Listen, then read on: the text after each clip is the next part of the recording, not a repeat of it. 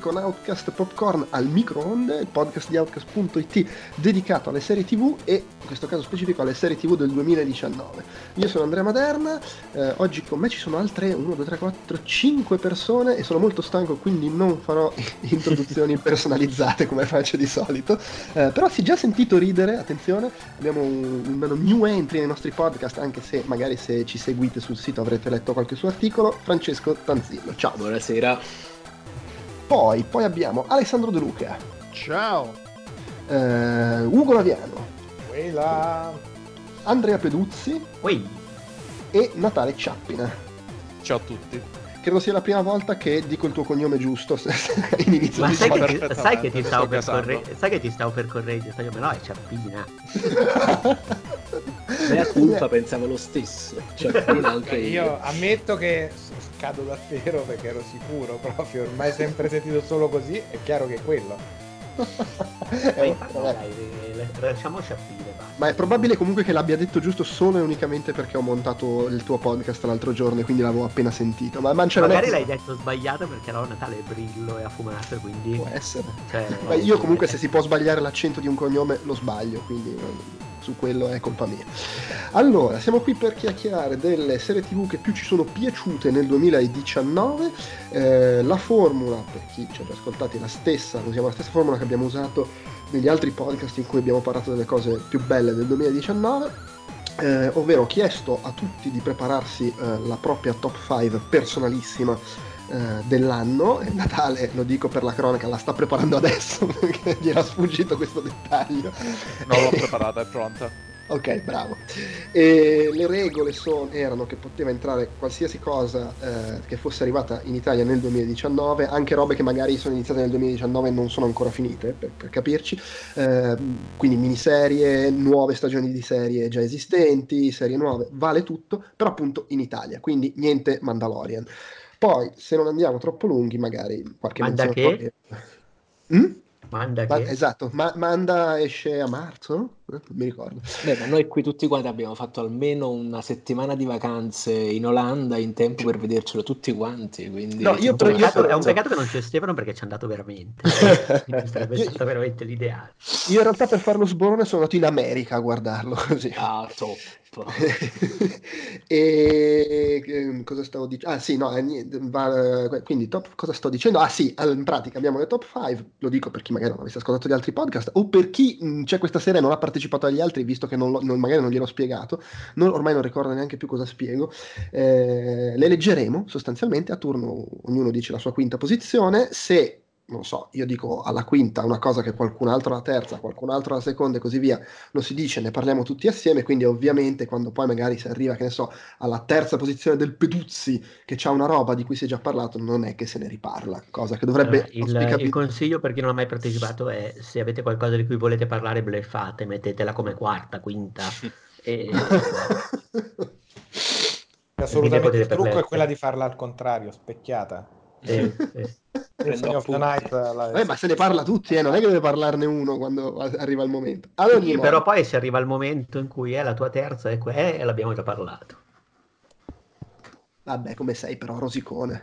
Ma Allora, no, è anche perché rovini proprio, si rovina un po' l'effetto sorpresa. Ok, va bene, va bene. Tra l'altro io lo dico con sto fatto che se deciso di non mettere le cose non uscite in Italia, mi è uscita della roba dalla due cose che avrei avuto in top 5, quindi vabbè. Questi sono Niente. i greatest hits sulla fine, quindi. Le Eh, sì, ghost sì. tracks. Le, men- le menzioni. eh. Ehm, Peduzzi, comincia tu. Qual è il tuo Ah, quinto posto? Veramente? Eh sì, visto che fai tu, Così eh, almeno se- di una cosa parli. esatto, visto che ti sei lamentato del non parlare per primo, comincia tu. Di il tuo primo, Peduzzi, il tuo No, primo, il quinto, dai, il così quinto, brucia, il quinto. Allora, il mio quinto è una serie animata, valgono, giusto? Sì, tutto, basta che sei Ed è Dororo. È una serie animata Ah. che è una serie animata che è Scusa, comparsa. il verso era perché ho letto il manga anni fa. Esatto, sì, è il manga, tratto dal manga di Osamu Tezuka o Tezuka, non so Natale come si Cerchiamo di sbagliare gli accenti. Tezuka.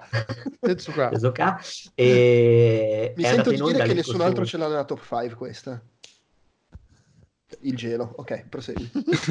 Ah, no, no, incuriosito, perché non ne so niente neanche Ammetto che, che l'ho messa anche un po' così per fare un po' lo stronzo, perché effettivamente- però mi è piaciuta molto, cioè mi sarebbe anche sembrato ingeneroso non parlarne ed è una bella serie tratta dal manga di eh, Osamu Tezuka che è stata trasmessa settimanalmente su, eh, sul canale Tokyo MX, mentre qui da noi eh, su Prime Video in esclusiva di un episodio, un episodio alla settimana, quindi praticamente in simulcast, mi pare si dica così. E sono 24 episodi, è andato in onda dal 7 gennaio, quindi proprio iniziata a inizio 2019 ed è proseguita fino al 24 giugno. E, e, insomma è molto molto bella, mi è piaciuta molto. Beh, allora il, gli showrunner, diciamo così, anche se parlando di serie giapponese questa cosa è sempre un po' aleatoria, visto che non c'è propriamente sempre questa figura, comunque eh, a scriverla, diciamo, accreditato come scrittore c'è Yasuko Kobayashi che tra le altre cose ha fatto Death Note, Claymore e di recente eh, L'attacco dei titani, mentre invece eh, alla regia della maggior parte degli episodi, adesso non saprei quanti perché poi ripeto è sempre, eh, quando si parla di serie animate è sempre tutto molto più caotico rispetto che diciamo come, come vanno le cose negli Stati Uniti o in, eh, in Inghilterra o comunque nel resto del mondo. Comunque è Kazuhiro Furuhashi che ha, eh, prima di tutto non so se si pronuncia in questo modo, però ha una carriera di tutto rispetto, nel senso che ha iniziato come key animator eh, con Mesonic Goku, con eh, la Mu proprio negli originali degli anni 80, è andato avanti, ha fatto veramente una eh, carriera pazzesca di recente, aveva fatto Hunter Hunter, eh, vedo che ha fatto anche Ramma, quindi è, è uno che proprio ha lavorato sulle serie tratte dalla Takashi e adesso ha fatto Dororo. Dunque, eh, mi è piaciuta molto per la storia, la storia parla di, mm, tratta appunto dal manga, parla di eh, Dororo, questo ragazzo che, eh, come si dice, viene maledetto, viene maledetto per colpa del padre. In realtà è una storia che veramente ha molto molto in comune con eh, quello che è il folklore di Shadow of the Colossus, per assurdo. Nel senso che anche in questo caso abbiamo una maledizione, c'è una persona che, eh, un, un daimon che all'inizio proprio della serie va e commette un, uh, un atto sacrilego, quindi stringere un patto con dei demoni, dei demoni che sono in forma di statua in questo tempio, e, e praticamente dice io sacrifico mio figlio se voi date prosperità al mio territorio, perché comunque era in ballo una carestia, guerra e quant'altro. Le cose vanno bene, però il suo primogenito, Yakamaru, eh, praticamente... mm, Fammi capire, stai impiegando 20 minuti a raccontarci la prima puntata da 20 minuti? No, no, no, vabbè. praticamente eh, viene, nasce senza faccia, senza corpo, nasce praticamente un essere, una creatura, uno sgorbio, un essere un- incompleto. Viene abbandonato, però praticamente con la forza di volontà, Nasce brunetta. con la forza di volontà e quindi con, e anche grazie a un, a un fabbro, una persona che costruisce protesi, insomma, mh, riesce piano piano a diventare fortissimo pur non avendo i sensi, pur eh, non avendo il tatto, così, solo che da un certo punto in avanti, sconfiggendo i vari demoni, eh, proprio come i vari colossi, eh, ottiene tutte queste facoltà, per cui ottiene la vista, ottiene l'olfatto, diventa un uomo completo e contemporaneamente però si viene meno quella che è la prosperità sul terreno del padre e si rompono anche le statue, proprio come in Shadow of the Colossus. Eh, è una bella serie, mh, disegnata molto bene, lo stile tra l'altro riesce a essere moderno, contemporaneo, senza tradire comunque l'originale di Tezuka, nel senso che si capisce proprio che il materiale originale è il suo e boh, insomma la, la consiglio, è proprio bella, è una serie che si basa su, di combattimenti, di storie, di fol- moltissimo folklore giapponese, c'è un po' diciamo anche un taglio alla Ushio Tora, nel senso che eh, a parte diciamo gli archi narrativi più lunghi, sono anche episodi singoli sul mostro del giorno, diciamo così, però quello che conta è che ogni volta, ogni passo avanti del protagonista gli permette di eh, diventare via via sempre più umano e anche di svelare quello che è un po' il, il suo mistero della sua famiglia, del padre, poi c'è il fratello, insomma, di conoscere la sua storia. Bello, proprio bello. Tra l'altro vedo che c'era anche una serie del 69, Sì, sempre sì, sì, animata. sì, E, e- e sempre scorrendo su Wikipedia ho visto che c'è il videogioco per PlayStation 2 che si chiama Blood Will Tell e in effetti ricordo che era passato in redazione, non ricordo altro, ma ricordo che era passato in redazione. E tipo, ah sì, ho letto il fumetto, ma non ci gioco io, qualcun altro lo faccia, qualcuno per favore, qualcuno che paghiamo. Eh, Ugo, il tuo quinto. Allora, il mio quinto è Mindhunter la seconda stagione. Anche il mio. Eh, ma che cazzo, è il mio primo invece. Oh, vabbè. Era, era- Sì, era il primo anche era- loro, eh. No, no, no, è il mio quinto, tra l'altro era fuori dalla top 5, ma appunto sono uscite le cose. E oltretutto io volevo, ho- mi, sono, mi sono spostato, sare- eh, come avevo messo all'inizio l'ordine avrei dovuto parlarne prima io di te Ugo, quindi invece mi sono spostato, bravo, comincia tu, così mi togli il, il pensiero. Eh, vabbè, la seconda stagione Vabbè, sì, eh, sì, di sì, Mindhunter che segue le, le investigazioni la nascita del dipartimento, diciamo, dedicato agli omicidi seriali dell'FBI. E, e quindi Ed è figa. psicolo- ed è figa perché gli attori sono bravissimi, il, eh, in generale come il, s- le scenografie, la ricostruzione storica, i, i, i personaggi, la fotografia è tutto veramente ad altissimi livelli, montato in una maniera incredibile, girato e recitato veramente con quella cura eh, fincheriana, proprio anale su- sulle cose che incredibile, asciutta ma al contempo secca sui eh, sentimenti e, la- e l'anima umana. Bella. Sì, poi voglio dire, quando hai tre puntate dirette da Fincher, tre- due puntate dirette da Andrew Dominic che fa finta di essere Fincher. Sì, esattamente. No, proprio. E, vabbè, poi comunque anche Carl Franklin, che è un veterano, anche lui secondo me non fa un brutto lavoro nelle ultime quattro, anche se c'è un po' di un cambio di passo. Nelle ultime quattro puntate diventa più quasi un procedurale, l'indagine, Sì, eh, sì, sì, sì, rispetto sì, alle sì. prime quattro che sono più tangoscio. Sì. Però sì, molto bella. Io sono combattuto nel senso che secondo me è migliore della prima stagione perché si vede che è la seconda, cioè si vede che c'è maggiore dimestichezza, più sicurezza, abbiamo presentato le cose, andiamo Abbiamo avanti. cioè- perso- presentato i personaggi, quindi Sì, è sì. molto uno E, e- e c'è, c'è anche un po' questo cambio che la prima stagione si vedeva la vita privata praticamente solo di Holden e qui lui è un po' più in disparte, c'è la vita privata degli altri. Sì. Eh, dall'altro però ho trovato alcune cose un po'... cioè tipo la faccenda del figlio di, de- di Coso. Cioè, da un lato è solo Mm. normale che il figlio di questo qua possa sc- sbroccare, dall'altro mi è sembrata un po' troppo... Una forzatura di mettere nella linea dei protagonisti l'indagine Sì. stessa. Sì, sì, Eh, no, sì, capisco, anch'io l'ho avvertito anch'io. l'ho- ho Cioè, poi capisco, eh, è un grande classico di- di- delle serie TV, Sì, far sì, vedere sì, come me, i, sì. i paralleli fra la vita privata e quella professionale in qualsiasi serie TV, da Nip Tuck a Masters Ah, of sì, perché hai investito sui personaggi, quindi il carico emotivo dello spettatore è maggiore invece di andare su sconosciuti. Sì, sì, poi ne, ne parlammo anche quando facemmo il podcast dedicato, poi per me questa stagione c'ha il valore aggiunto che da, da padre è una stagione che parla solo di bambini che fanno brutte fini e quindi l'ho, l'ho vissuta con particolare trasporto. Delu, visto che è la tua prima, vuoi aggiungere qualcosa? Eh, beh, io tra l'altro mi, mi sono reso conto quando abbiamo fatto il giochino su Facebook, eh, probabilmente sul thread aperto da Alessandro Di Romolo, quello di- un, un film all'anno dal 2010 al 2019. E mi Ah. sono reso conto che io praticamente avrei messo tutti i film di Fincher che ha fatto dal 2010 in poi.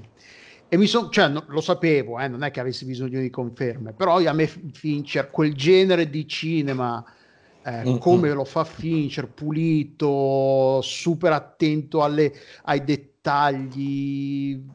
Forse per, per alcuni lo potrebbero anche trovare un po' freddo e distaccato, forse come metodo di regia, come approccio al, al medium, al medium eh, cinematografico. Però no, a me pi- piace da impazzire, tutto quello che fa piace sempre, piace eh, come... poi me- mi fa spaccare quando fa le, i, i commenti ai, ai suoi film nei, nei vari DVD e Blu-ray che è sempre che, che racconta le peggio cazzate, sempre un po' scazzato, un po' prende per il culo. eh. quindi sì, Mindhunter è una sua creatura, per quanto poi non diriga tutti gli episodi, però ci si vede che anche quando non c'è lui dietro la, la macchina da presa, comunque lo stile un po' cercano di non distaccarsi troppo da quello stile, da, da quella impostazione. E quindi sì, a me Mindhunter è piaciuto un botto. Cioè, forse eh, rispetto alla prima, alla prima serie c'è meno l'impatto sorpresa perché la prima serie non sai cosa aspettarti, non sai che cos'è, magari leggi un po' la trama, però vabbè, non sai bene cosa sarà. E quindi eh, c'è meno l'effetto sorpresa però è, è una roba di, di, livello altissimo che a me è piaciuta tantissimo. Eh, forse a livello di trama è, è, meno, è meno interessante, ma non perché i, i, casi siano meno interessanti, però perché un po', un po perché poi te li leggi, c'è la, almeno c'è la curiosità morbosa di vedere ma li hanno presi, non li hanno presi, questi qua, le, e quindi c'è un po' questa cosa qua, però sì, è una roba di, di livello altissimo, a me piaciuto tantissimo, lo, la, ne avevamo parlato, ma se non ricordo male l'avevo vista tipo in due o tre serate, una roba del genere, me l'ero divorata perché proprio è piaciuto tantissimo. E, sì. A me Fincher l'hanno cancellata. Scusate, uh, no, no, no, è, no, è in old. Fincher si vuole fare un po' di cinema, un po' di film. Ha detto, vabbè, adesso due stagioni okay. fatte. Hanno liberato, se non ho capito male, praticamente i contratti, non so se hanno addirittura sciolto i, i contratti con gli attori o, o, gli hanno detto potete fare un po' quello che volete in attesa che non è sì, che abbiamo sì, cancellato quello che ho capito io così mi hanno messo in pausa cioè, lui, lui, lui c'ha, c'ha, altro da fare in questo momento ha detto beh non è che posso tenere ferma la gente esatto, fate altro e poi ci riorganizziamo sì, peraltro cons- quello, l'altro che ha da fare è che finalmente dirige un nuovo film ed è un film che attendo con una discreta ansia perché non so se Vabbè, avete presente so. no. qual è? allora si intitola Ma- Mank, eh, tra l'altro scritto da suo padre, che è morto nel 2003, questo fa capire da quanto lo vuole fare questo film, mm. e, ed è sulla storia del, del, della creazione di Quarto Potere e del conflitto Minchia, fra, no. lo, ah, fra, Orson Welles e Mankiewicz, che insomma, Bomba. Quarto Potere è una cosa che si dice spesso e che in realtà è quasi più un film di Mankiewicz che di Orson Welles, insomma una storia su quella faccenda là.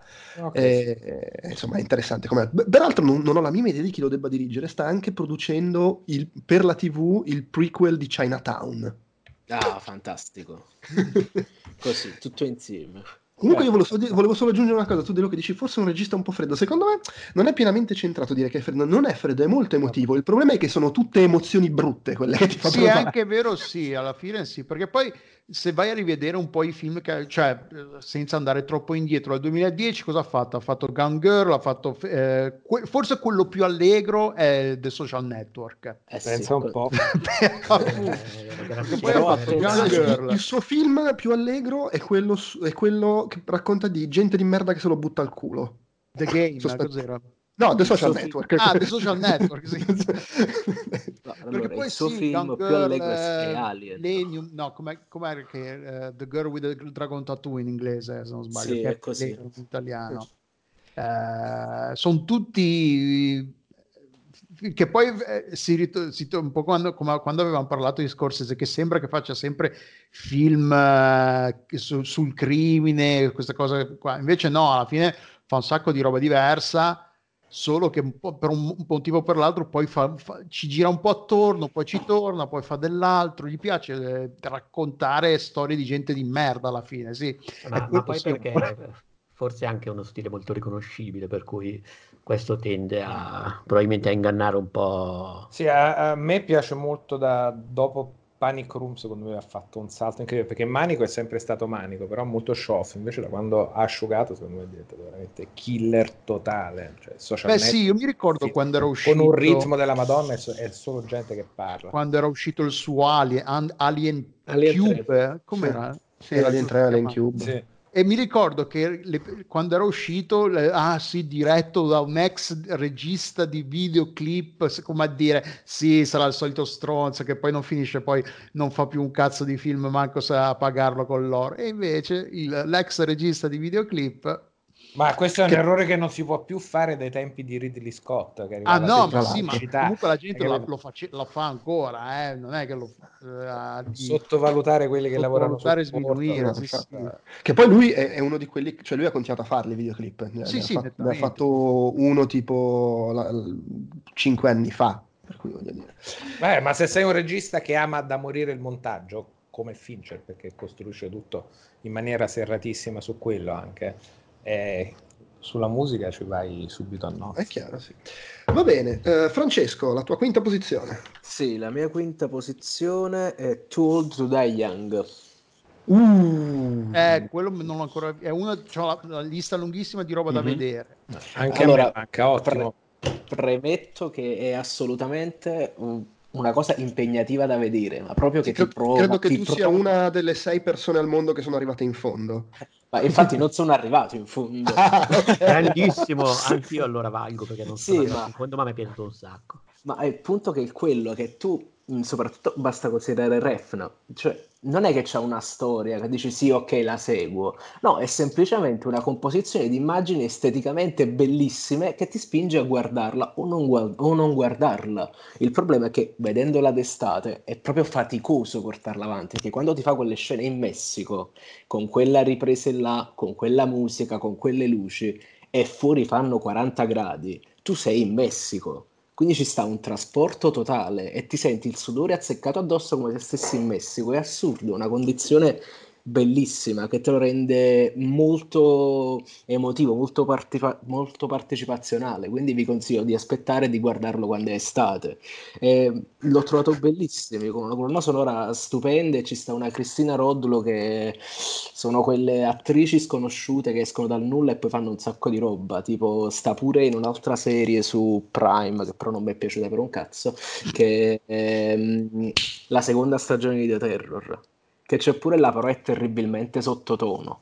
Perché il, in Too Old to Die Young fa una parte che è fantastica di questa specie di femme fatale che scala le- i ranghi della- del crimine messicano, e, mentre invece in The Terror è soltanto un altro personaggio femminile, che è banalissimo. E la cosa bella di Too Die Young è che ci sta la seconda puntata, che puoi guardarla indipendentemente da tutto il resto, ed è comunque un film completo a sé stante probabilmente molto più interessante di quello che succede nelle altre puntate. E Quante l'unica cosa sono in totale? sono sei puntate. Mm. Mi pare proprio sei puntate. Cioè, più che altro che ti impi- cioè, vederla ti pesa, perché se stai facendo qualcosa e tu vuoi tenere dei ritmi rilassati, non puoi farlo. Devi per forza dedicarci del tempo, dell'attenzione, però merita tantissimo soltanto per come è diretta. Diciamo che se non piace l'anticlimax, se non piace la dilatazione dei tempi portati all'eccesso, eh, allora bisogna guardare qualcos'altro, però cioè è proprio un modo di fare cinema specifico trasportato in televisione o in questo caso su una piattaforma di streaming ed è bellissimo. Cioè, è- Eh, ma è- sono, sono dieci puntate e tu te ne guardi due all'anno, come se fossero... e ogni anno esce un film di Refn, così forse sopravvivi. ma basta- una settimana, però non deve fare caldo. Ma secondo me adesso potrebbe essere il periodo per recuperarla, perché in effetti è una di quelle serie che è uscita nel momento sbagliato per me. Caspita. Eh, però, è- però è uscita nel- secondo me è uscita nell'unico momento in cui potevo uscire, cioè non so io quanto Sì. ancora succederà che qualcuno dice a uno tipo Refn fai il cazzo che vuoi per 10 ore. Penso nessuno più. Eh, però era il momento in cui su Amazon era la situazione, boh sì, ah sei famoso. Ci servono i nomi soldi. grossi, ci Sì, serve... sì, e secondo me sta già finendo quella fase su Amazon e Eh, Netflix. Secondo me perché non, non ripaga. In effetti questa cosa di Refn è chiaramente figlia dell'effetto Il ritorno dei Twin Peaks di David Lynch. Perché in alcuni, mo- in alcuni momenti, per alcune cose, cioè è proprio quello stile di fare serie televisiva in quel modo là. Però cioè, che è esteticamente fuori di testa. Perché mentre, mentre David Lynch in quel momento ti faceva comunque una serie televisiva ammiccante a quell'estetica anni 90 che era l'unica cosa che era, da, era il gancio con, la prima con le prime due stagioni di Twin Peaks. Qui Refn fa proprio una cosa che è totalmente Refn per 10 ore. Refn che fa Refn per 10 chiaro. ore.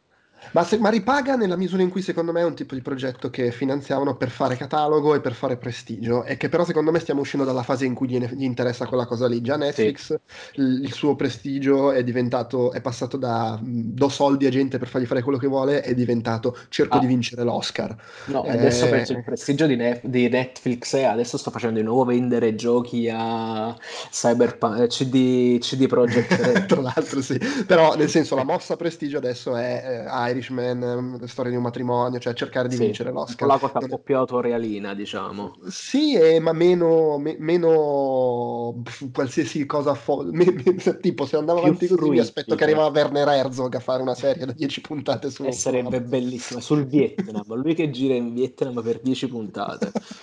Comunque la guarderei. e E finisce ritorna veramente indietro nel tempo. Sì. Esatto. Va bene, eh, io, cioè, ditelo eh, se, ci- se cose citate qualcuno ce l'ha in altre posizioni, immagino di no. No, perché- io non, ce l'ho, io non ce l'ho in posizione, però ho visto il primo episodio e l'ho trovato clamoroso, specie in epoca di Me Too. Francesco di sicuro ha presente di ciò che parlo. Il, il Mhm. primo episodio c'è questa scena di abuso psicologico Sì. nei confronti di una donna che dei poliziotti fermano, fra cui Miles Teller, e- ed è una scena dilatata all'inverosimile, Esatto. iper estetizzante, Esatto. dove ti cacchi addosso in una col maniera culo allucinante per 10 col minuti culo, mentre bravo, col culo stretto, sì, mentre questo praticamente abusa a livello psicologico lo sbirro del- della tipa che ferma. Ed è una roba clamorosa, specie per la TV. Devo dire che, cioè, da come l'avete, l'avete dipinta come un'esperienza piacevole. Cioè, prima sembra di essere in Messico d'estate, se muore caldo, si suda, poi ti si stringe il culo e è terrorizzato. Io No, sono Madonna, però è vero, quella scena lì adesso me la sono ricordata ed è, ed è veramente una roba pazzesca. Che tra l'altro è uno, è- forse è come si apre la serie, giusto? Sì, è proprio come si apre la serie. Cioè, si apre Ok. proprio col botto, figa, beh, però è pazzesca, sì. Va bene. Pensa che io non ne sapevo nulla. Cioè, Non sapevi che parlava- esistesse? No, cioè io scopro di questa cosa e sono molto casato perché sembra un'esperienza tra lo, Sì, sì, lo no. psicadelico estetizzante. No, no, Beh, se, io- ti- Ah, se ti piace Refn, eh, No, no, ma ci vado a bomba adesso. Adesso finiamo pure- di vedercela e poi facciamo soltanto un podcast dove parliamo soltanto di questo per mezz'ora, chiaramente. Tanto vi si è stretto il culo. No, ma Esatto. guarda, io, io mi ero dimenticato, cioè, ho- mi ero dimenticato di aver iniziato ad averla vista e adesso ho di nuovo voglia di vederla. Tra, tra l'altro, cos- come ultima nota, l'ha co-creata e co-scritta con Ed Brubaker, che è uno sceneggiatore di fumetti che qualsiasi cosa scriva, dall'uomo ragno a Topolino a, non lo so, Eta Beta, diventa un noir hardboiler super sanguinario e Il bellissimo. miglior ciclo di Capitan America degli anni 2000, tipo, dove lui è veramente cattivissimo, tra le altre Sì, no, cose. no, ma ha scritto, vabbè, poi ha anche scritto cose brutte perché nel momento in cui uno pure bravo viene coinvolto in crossover, scrive la merda. Vabbè, Però, crossover, Però tipo lo cose- sceneggiatore è, è tra gli sceneggiatori di Winter Soldier, il film, quindi cioè, rendiamoci conto un attimo la, cara- la caratura rispetto alla materia, quindi Eh, no, per carità. Alessandro, il tuo quinto. Eh, cosa ho messo? Ah, ci ho messo la- l'ottava stagione di Game of Thrones al quinto posto. Sì, cazzo. ed è subito un momento polemica. Polemica, sì, Esatto. sì, dai, mani in faccia. Approvo, Qualcun altro, approvo. qualcun altro che ce l'abbia nei, qui- nei cinque? Io ce l'ho nei 5, Vai. che posizione? nella prima ovviamente. Addirittura Uè, uè, beh, beh, beh, pensavo beh, sarò controverso. Beh, in effetti No. va detto, tu sei quello che scrivendone su Outcast sostanzialmente il, il fil rouge di tutti i tuoi contributi eh, sul tema era ma che state a dire è bella sta stagione, è Ma non bellissima. solo che state a dire è bella, ma più che altro perché, mh, ma pure quando ho parlato di cinema, di videogiochi, più che altro il modo in cui si fruisce la cosa che è particolare. Per me, come è stata fruita la stagione di Game of Thrones, l'ultima è stata la cosa più bella passata nella vita meta televisiva degli ultimi dieci anni. Che è coinvolgente, che ti prende. Cioè, manco le, le maratone di Mentana sono cose emozionanti. Manco Ma i mondiali. è- è Eh, manco per i mondiali. A una cosa che ha coinvolto così tanto ed era ancora, diciamo, tra virgolette, di albori di internet, forse quando c'è stato Lost. Esatto, esatto. Eh, il coinvolgimento così totale, c- col- l- la monopolizzazione così completa della- del discorso eh, su- su- televisivo, diciamo, tra i fan Sì. e non solo, perché poi non ne, non ne parlavano solo i fan, ne parlava chiunque eh, su, su internet, The Ho, Ringer. fa- ho fatto lunghe risposte su Facebook, io che non ho mai visto una puntata e ho mollato i libri dopo il primo. Eh, eh, cioè, è quello. eh, possiamo discutere quanto vogliamo, e ne abbiamo discusso perché poi ne avevamo fatto il podcast, ne avevamo detto quanto i problemi Sì, di sì, scrittura, sì. Quanto siano. puntata a farci tutti le seghine a vicenda. quindi. Sì, sì. quanto siano andati di corsa per tante cose, che sembrava, sembrava che avessero, poi senza andare a fare troppo il a andare troppo dietro le quinte di cose che non sappiamo. L'impressione è che avessero un po' fretta di arrivare in fondo, comunque che non, eh, gli, i due autori non avessero poi così tanta voglia di tirarla avanti come HBO invece avrebbe, non dico voluto, però gli ha detto se volete andare avanti noi i soldi ve li diamo. cioè non è che non, soldi non ce ne sono. Sì, ma poi... a prescindere poi dalle beghe di produzione, semplicemente il risultato sì, è sicuramente che avrebbe respirato meglio su più spazio, però è, è, è incontrovertibile che di secchiate di soldi così tante in televisione non se ne erano viste. Sì, Quindi, no, quando ma... vogliono fare i botti fanno veramente i botti fortissimi. Le, le, le, le due battaglie, eh, quella ah, a, al nord e poi l'assedio di King's Landing, ma solo, ma poi se ci ripensate, a proposito di battaglie che si sono svolte a King's Landing, ripensiamo a quella di, della terza serie, quando sì, uh, sì, Stannis... Forse a... della seconda serie. Era forse la seconda, sì. ma la differenza di mezzi che ci... Quella... L'assalto delle acque nere. Mamma mia, là nel libro poi era fighissimo. Nel libro era, era, stata veramente una mazzata al cuore e invece in tv era, erano tipo questi quattro stronzi che combattevano tra di loro tutto al buio non per, per fare cavalli ma per ah, nascondere che non c'era una un riga di sabbia davanti all'idroscalo girato ad Ostia. E invece, cioè, penso che un, dieci minuti di, della no, dell'ottava serie siano costati quanto tutta la, la, la seconda serie, probabilmente una roba assurda. Ma sì, i problemi ci sono e sono innegabili, però è stato un, no, no, ma poi sì. anche molto situazione bella. un grandissimo momento di televisione, secondo esatto. me. Con delle puntate clamorose. Sì, sì. Se, se, la chiacchierano al fuoco, con ah, tutti i problemi della messa in onda, la battaglia di Grande Inverno fichissima. Allora, io penso addirittura de... cioè, in alcuni momenti è completamente cinematografica perché ha coinvolgimento sì, sì, emotivo e roba che ti compare a schermo. Tu dici, cioè, prima chi cazzo lo faceva? Nessuno. Ed è, è, è, troppo coinvolgente, per questo è il primo posto, perché tu stai là e tu hai aspettato que- quei momenti, li hai aspettati per dieci anni è come beh, dire... O per chi ha, chi ha, letto i libri anche da vent'anni.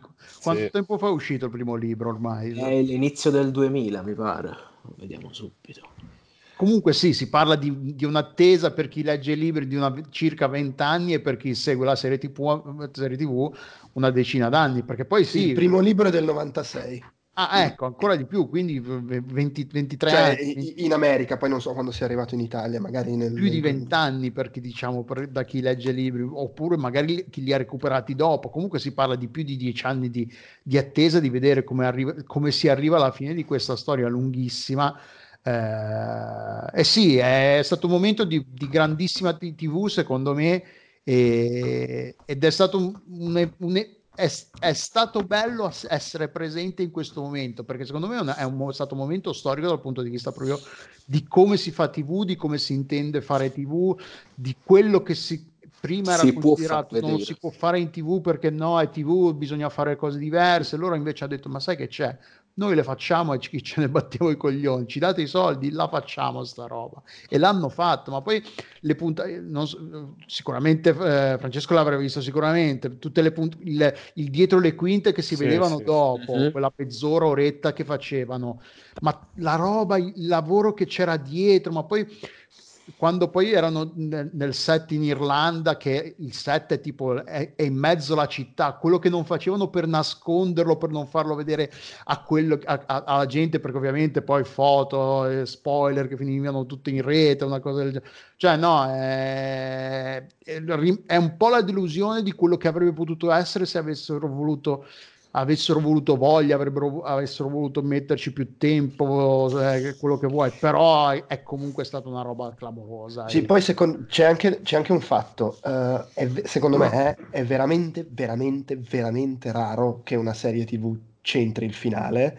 ed è veramente, veramente, c'entri nel senso bellissimo, è il finale perfetto, non ho un cazzo da dire, ed è veramente ai limiti dell'impossibile che riesca a centrarlo una serie durata tanti anni e con questo genere di seguito e quindi con questa quantità di persone, ciascuna delle quali si è fatta la sua idea su come Sì, dovrebbe eh, troppe Eh, aspettative. poi non troppo- deve essere una scusa per dire qualsiasi finale di merda, va bene, però è, è difficile concludere le cose. Abbiamo visto diversi esempi quest'anno, tra l'altro, eh, nel 2019, di cose che era difficile concludere e insomma non è che molti ce l'hanno fatta e non è un caso, non è che sono, sono necessariamente stronzi loro che hanno sbagliato. Ci sono mille motivi, alcuni esterni perché diventa difficile a livello produttivo, alcuni appunto le aspettative che sono fuori portata e poi proprio il fatto che non è semplice, anche perché poi io adesso non avendolo visto non lo so, non discuto e non dubito che, si, che, che- che ci sia questa accelerata, che sia dovuto bisogno di più tempo, però allo stesso tempo è anche vero che comunque quando devi fare,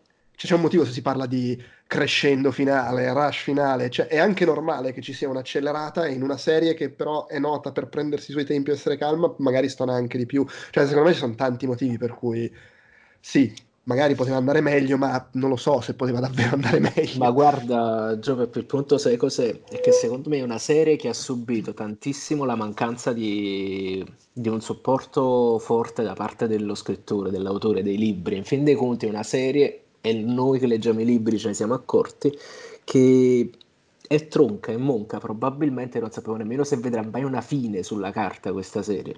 E, e questo è il problema. Quindi, per magari hanno iniziato a fare una gestione dei tempi più lunga per condensare queste serie con queste 10 puntate ogni volta e Eh, ma poi prendersi- anche perché lo prenderla sforzo- lunga. E poi nel momento in cui hai detto ok, dobbiamo chiuderla, i libri non sono finiti, non abbiamo una idea, e vabbè, chiudiamola. E la chiudiamo nel modo più tranquillo e confortante col quale si finiscono le grandi saghe fantasy, ma basta leggere pure un po' di David Gemmel, che in fin dei conti tutti quanti è come se avessi, cioè, capendo il personaggio, il- lo stereotipo del personaggio, l'archetipo, arrivi già a capire un po' come sarà il suo arco nell'arco della, della storia e come andrà a finire, come andrà a parare. In fin dei conti, Game of Thrones fa esattamente questo.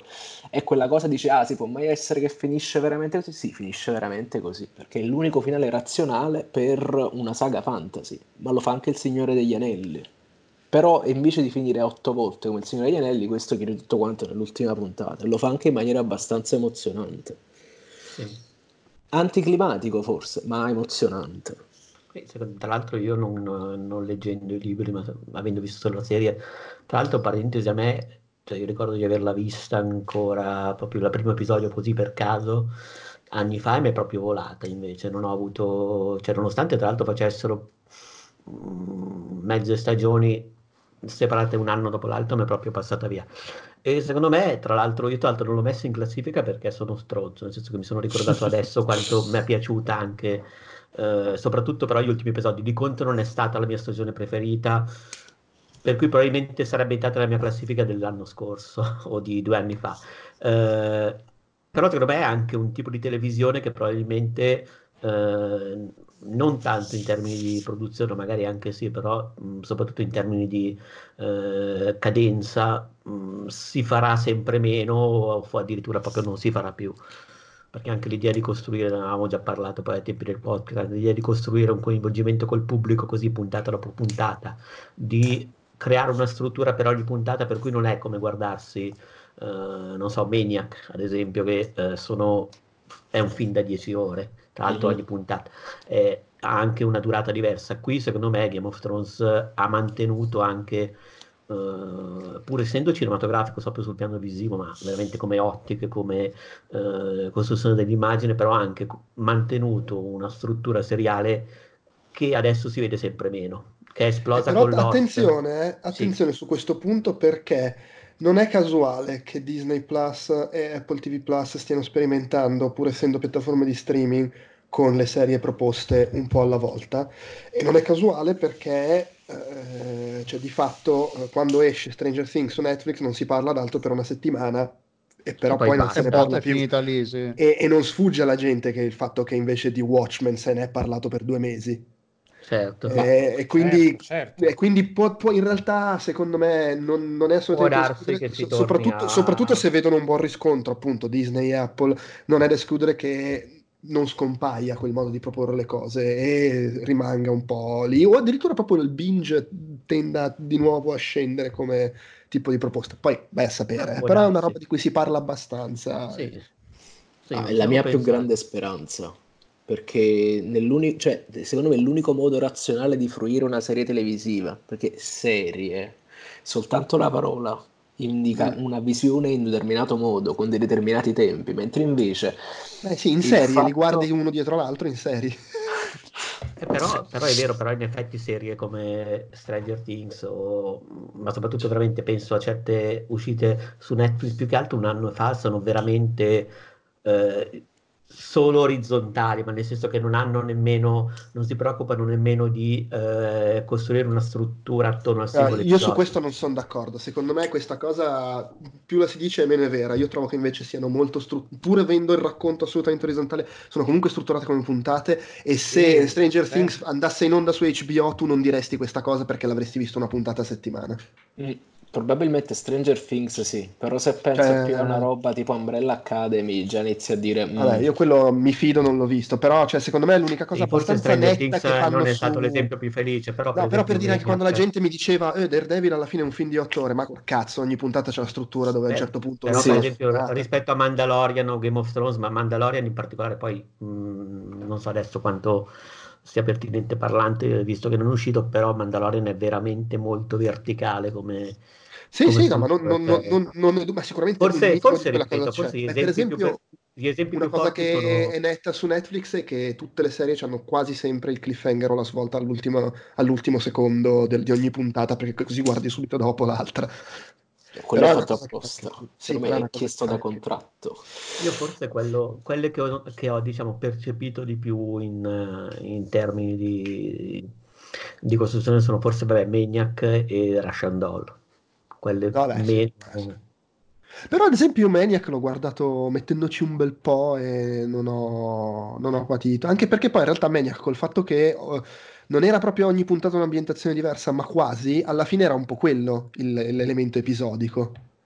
Beh, però era strutturato in maniera, cioè non era spalmato su singole, su una singola, non c'è la puntata su questo. Eh, era un molto più sì, eh. un pochino sì, e comunque c'era la cosa, finisce una roba, si conclude con una svolta e la prossima puntata affrontiamo quella svolta. Guarda che, ribadisco, secondo me in realtà è fino a un certo punto, anche perché poi pure i creativi, cioè oh, io lo faccio come ritengo di doverlo fare, quindi è un po' più sfumata come cosa. Peraltro, su quello che dici tu Francesco, io la vedo in maniera completamente apposta. Io, io sono uno che nei, nei primi anni 90 registrava The Next Generation su videocassetta perché lo guardo come dico io. Infatti, stavo per dire la stessa cosa, che è vero che vederle con una cadenza settimanale aiuta a costruire una comunità che continua a discutere e magari ha il tempo di digerire quel tipo di informazioni, serie molto dense come appunto uh, Game of Thrones, Westworld, quel fatto di me ne vedo una e se ne parla e se ne discute e ci ragiono per una settimana ma passato quello comunque il destino è quello di essere in streaming per... secondo me diventa poi una stragrande maggioranza di pubblico perché la proposta sta talmente allargando anche di qualità tant'è che ho fatto una fatica che non immaginavo a fare una classifica personale eh, che non, non, io personalmente riesco a seguire in onda che vanno regolarmente un paio di serie il giorno in cui vanno in onda poi comunque le recupero con la registrazione, quello che è, o magari le vedo un mese dopo. Però infatti, esempio, con infatti, Game of Thrones le... questo non ti è successo perché avevi la foto. Eh, perché, era, esatto. sì, perché era una di quelle che volevo assolutamente vedere quando usciva. Eh, però quello succede però per quei due fenomeni che ci sono ogni tanto. Sì. Eh, sì, sì, sì. Esatto, Esattamente. Sì. Vabbè, comunque vedremo, vedremo un po' cosa succede. Poi, cioè, allora, il mio punto di vista è sempre che Oh, ma tu guardatelo come vuoi, cioè nel senso, se sì. la, esce tutta in binge, vuoi se... guardartela una settimana, fallo. Esce una settimana e vuoi guardartela in binge, aspetta. Io a una settimana delle serie che ho messo in classifica credo di averne vista una. vabbè, poi lì, vabbè, poi lì è anche il modello distributivo, se ce l'hai tutte lì. Per costrizione, per esempio. È chiaro, sì, sì. Va bene, dai, proseguiamo. Natale, tuo quinto posto. Sì, eccomi. E il mio quinto posto, eh, premetto che quasi tutte le, serie, anzi tutte le serie che ho in classifica sono delle serie HBO, ma solo per una casualità, non perché sia particolarmente fan di HBO, in realtà lo sono. Eh, Però la quinta serie è Chernobyl, che in realtà Ah. non è solo una produzione Uh. HBO, ma anche coprodotta con Sky UK. È la mia Eh, quarta per inciso. È la mia prima, per inciso. Allora, ci sta che sia la prima, però mh, non lo so, eh, non voglio darvi dei vecchi, però forse perché non l'ho vissuta Però lo hai in appena maniera- fatto. esatto, sono un paraculo. Mamma, Eh, che modo passivo-aggressivo di darci dei vecchi. Però, boh, magari perché non l'ho vissuta in prima Io persona. quarta comunque l'ho messa, eh. oh, cioè adesso cerco di fare un po' più non è che l'ho messa prima. No, comunque non mi, ha, non mi ha reso partecipe a livello emotivo come pensavo, nonostante eh, mi abbia, sia stata una gran presa a male Chernobyl. Soprattutto il... eh, non tanto Eh, l'evento se in una sé. presa a male ti ha preso a livello emotivo, scusa. Mi ha, e mi ha preso, ma non così tanto. Cioè, perché poi discutendone con altre persone ho, ho avuto l'impressione che fosse una serie quasi capolavoro. Eh, a me mi è piaciuta tanto, però non l'ho trovata, l'ho trovata emozionante tanto, ma a tratti, non sempre. Rimane comunque una roba quasi clamorosa, eh, più che altro perché ho notato che più che in altre serie c'è stato un, eh, un collante narrativo che l'ha resa simile molto a un film lungo. E infatti proprio adesso stavo controllando, è stata scritta e diretta per tutti i cinque, i cinque episodi di cui si compone da, dallo stesso regista e dallo stesso scrittore. Sì, sì. Eh, e a tratti è stata veramente una presa a male, più che altro è stato uno squarcio, ecco, su come si viveva in Unione Sovietica all'epoca e su quanto fossero delle merde i politici all'epoca che se ne fottevano altamente di tutte le persone che morivano, stavano lì a morire e piuttosto che badare ai propri cittadini, che un po' c'è stata la, c'è stata la retorica dell'Unione Sovietica, non solo durante gli anni 80, ma insomma durante tutto il periodo della guerra fredda. Ecco, nonostante tutto questo, eh, gli alti funzionari se ne sono fottuti altamente e questo è restituito alla grande dalla serie. E in questo senso mi ha, mi ha emozionato tanto. Ecco, forse è quinta, non perché mi abbia fatto cacare, sia chiaro, non sono andato anche perché è quinta comunque su non sono andato in 200.000. sottrazioni, ma perché mh, boh, forse non mi, non mi ha preso tanto, ma comunque mi ha preso abbastanza, ecco. Beh, ma poi ah, comunque a livello di produzione, di ricostruzione storica è, è clamorosa, è Porca un lavoro pazzesco. Il lavoro di sceneggiatura gli attori, Jared È- è Harris, fuori dal è mondo. incredibile ogni nanosecondo che passa sulla scena. Mamma mia. La, la- la scrittura è, è fenomenale anche per Sì. il modo in cui riesce a spiegare robe super complicate senza quasi mai scivolare nello spiegone goffo che invece era sempre dietro l'angolo. Sì. Eh, la retorica è limitatissima, c'ha veramente Sì. i due momenti in cui ci sta che ci sia, tipo la ringa alla fine del processo, robe del genere. Eh, è veramente un lavoro, un lavoro incredibile e, e- e poi comunque a livello di atmosfera ha questo taglio horror pazzesco in cui c'è la radioattività e il mostro. E anche a livello il tema musicale principale sembra uscito da un film horror veramente. E mette un- un'angoscia allucinante. Ma poi, Poi- ha delle immagini che sono vere, diciamo, come ricostruzione, eh, che sono agghiaccianti, cioè il, il funerale con la cementificazione delle bare, il, eh, i pompieri all'inizio, le discussioni in sala macchina, ci sono dei momenti veramente clamorosi. Sì, sì, sì, sì. Soffocante E- da e- far schifo proprio. Mamma è mia. abbastanza. Ma infatti quello che tu dici di livello emotivo, secondo me, tubature, la scena delle tubature, Dio secondo me c'è anche una questione che magari a livello di... cioè i- le storie dei protagonisti sono interessanti, però magari eh, il personaggio con cui ti immedesimi, che ti coinvolge, c'è fino a un certo punto, per cui provo a immaginare che magari sia un po' quello che non te l'ha reso così trascinante a livello emotivo. Fermo restando che essere. poi a livello emotivo c'è il fatto che stai guardando decine di migliaia di persone che vanno a uccidersi per impedire che esploda un continente, che è una roba.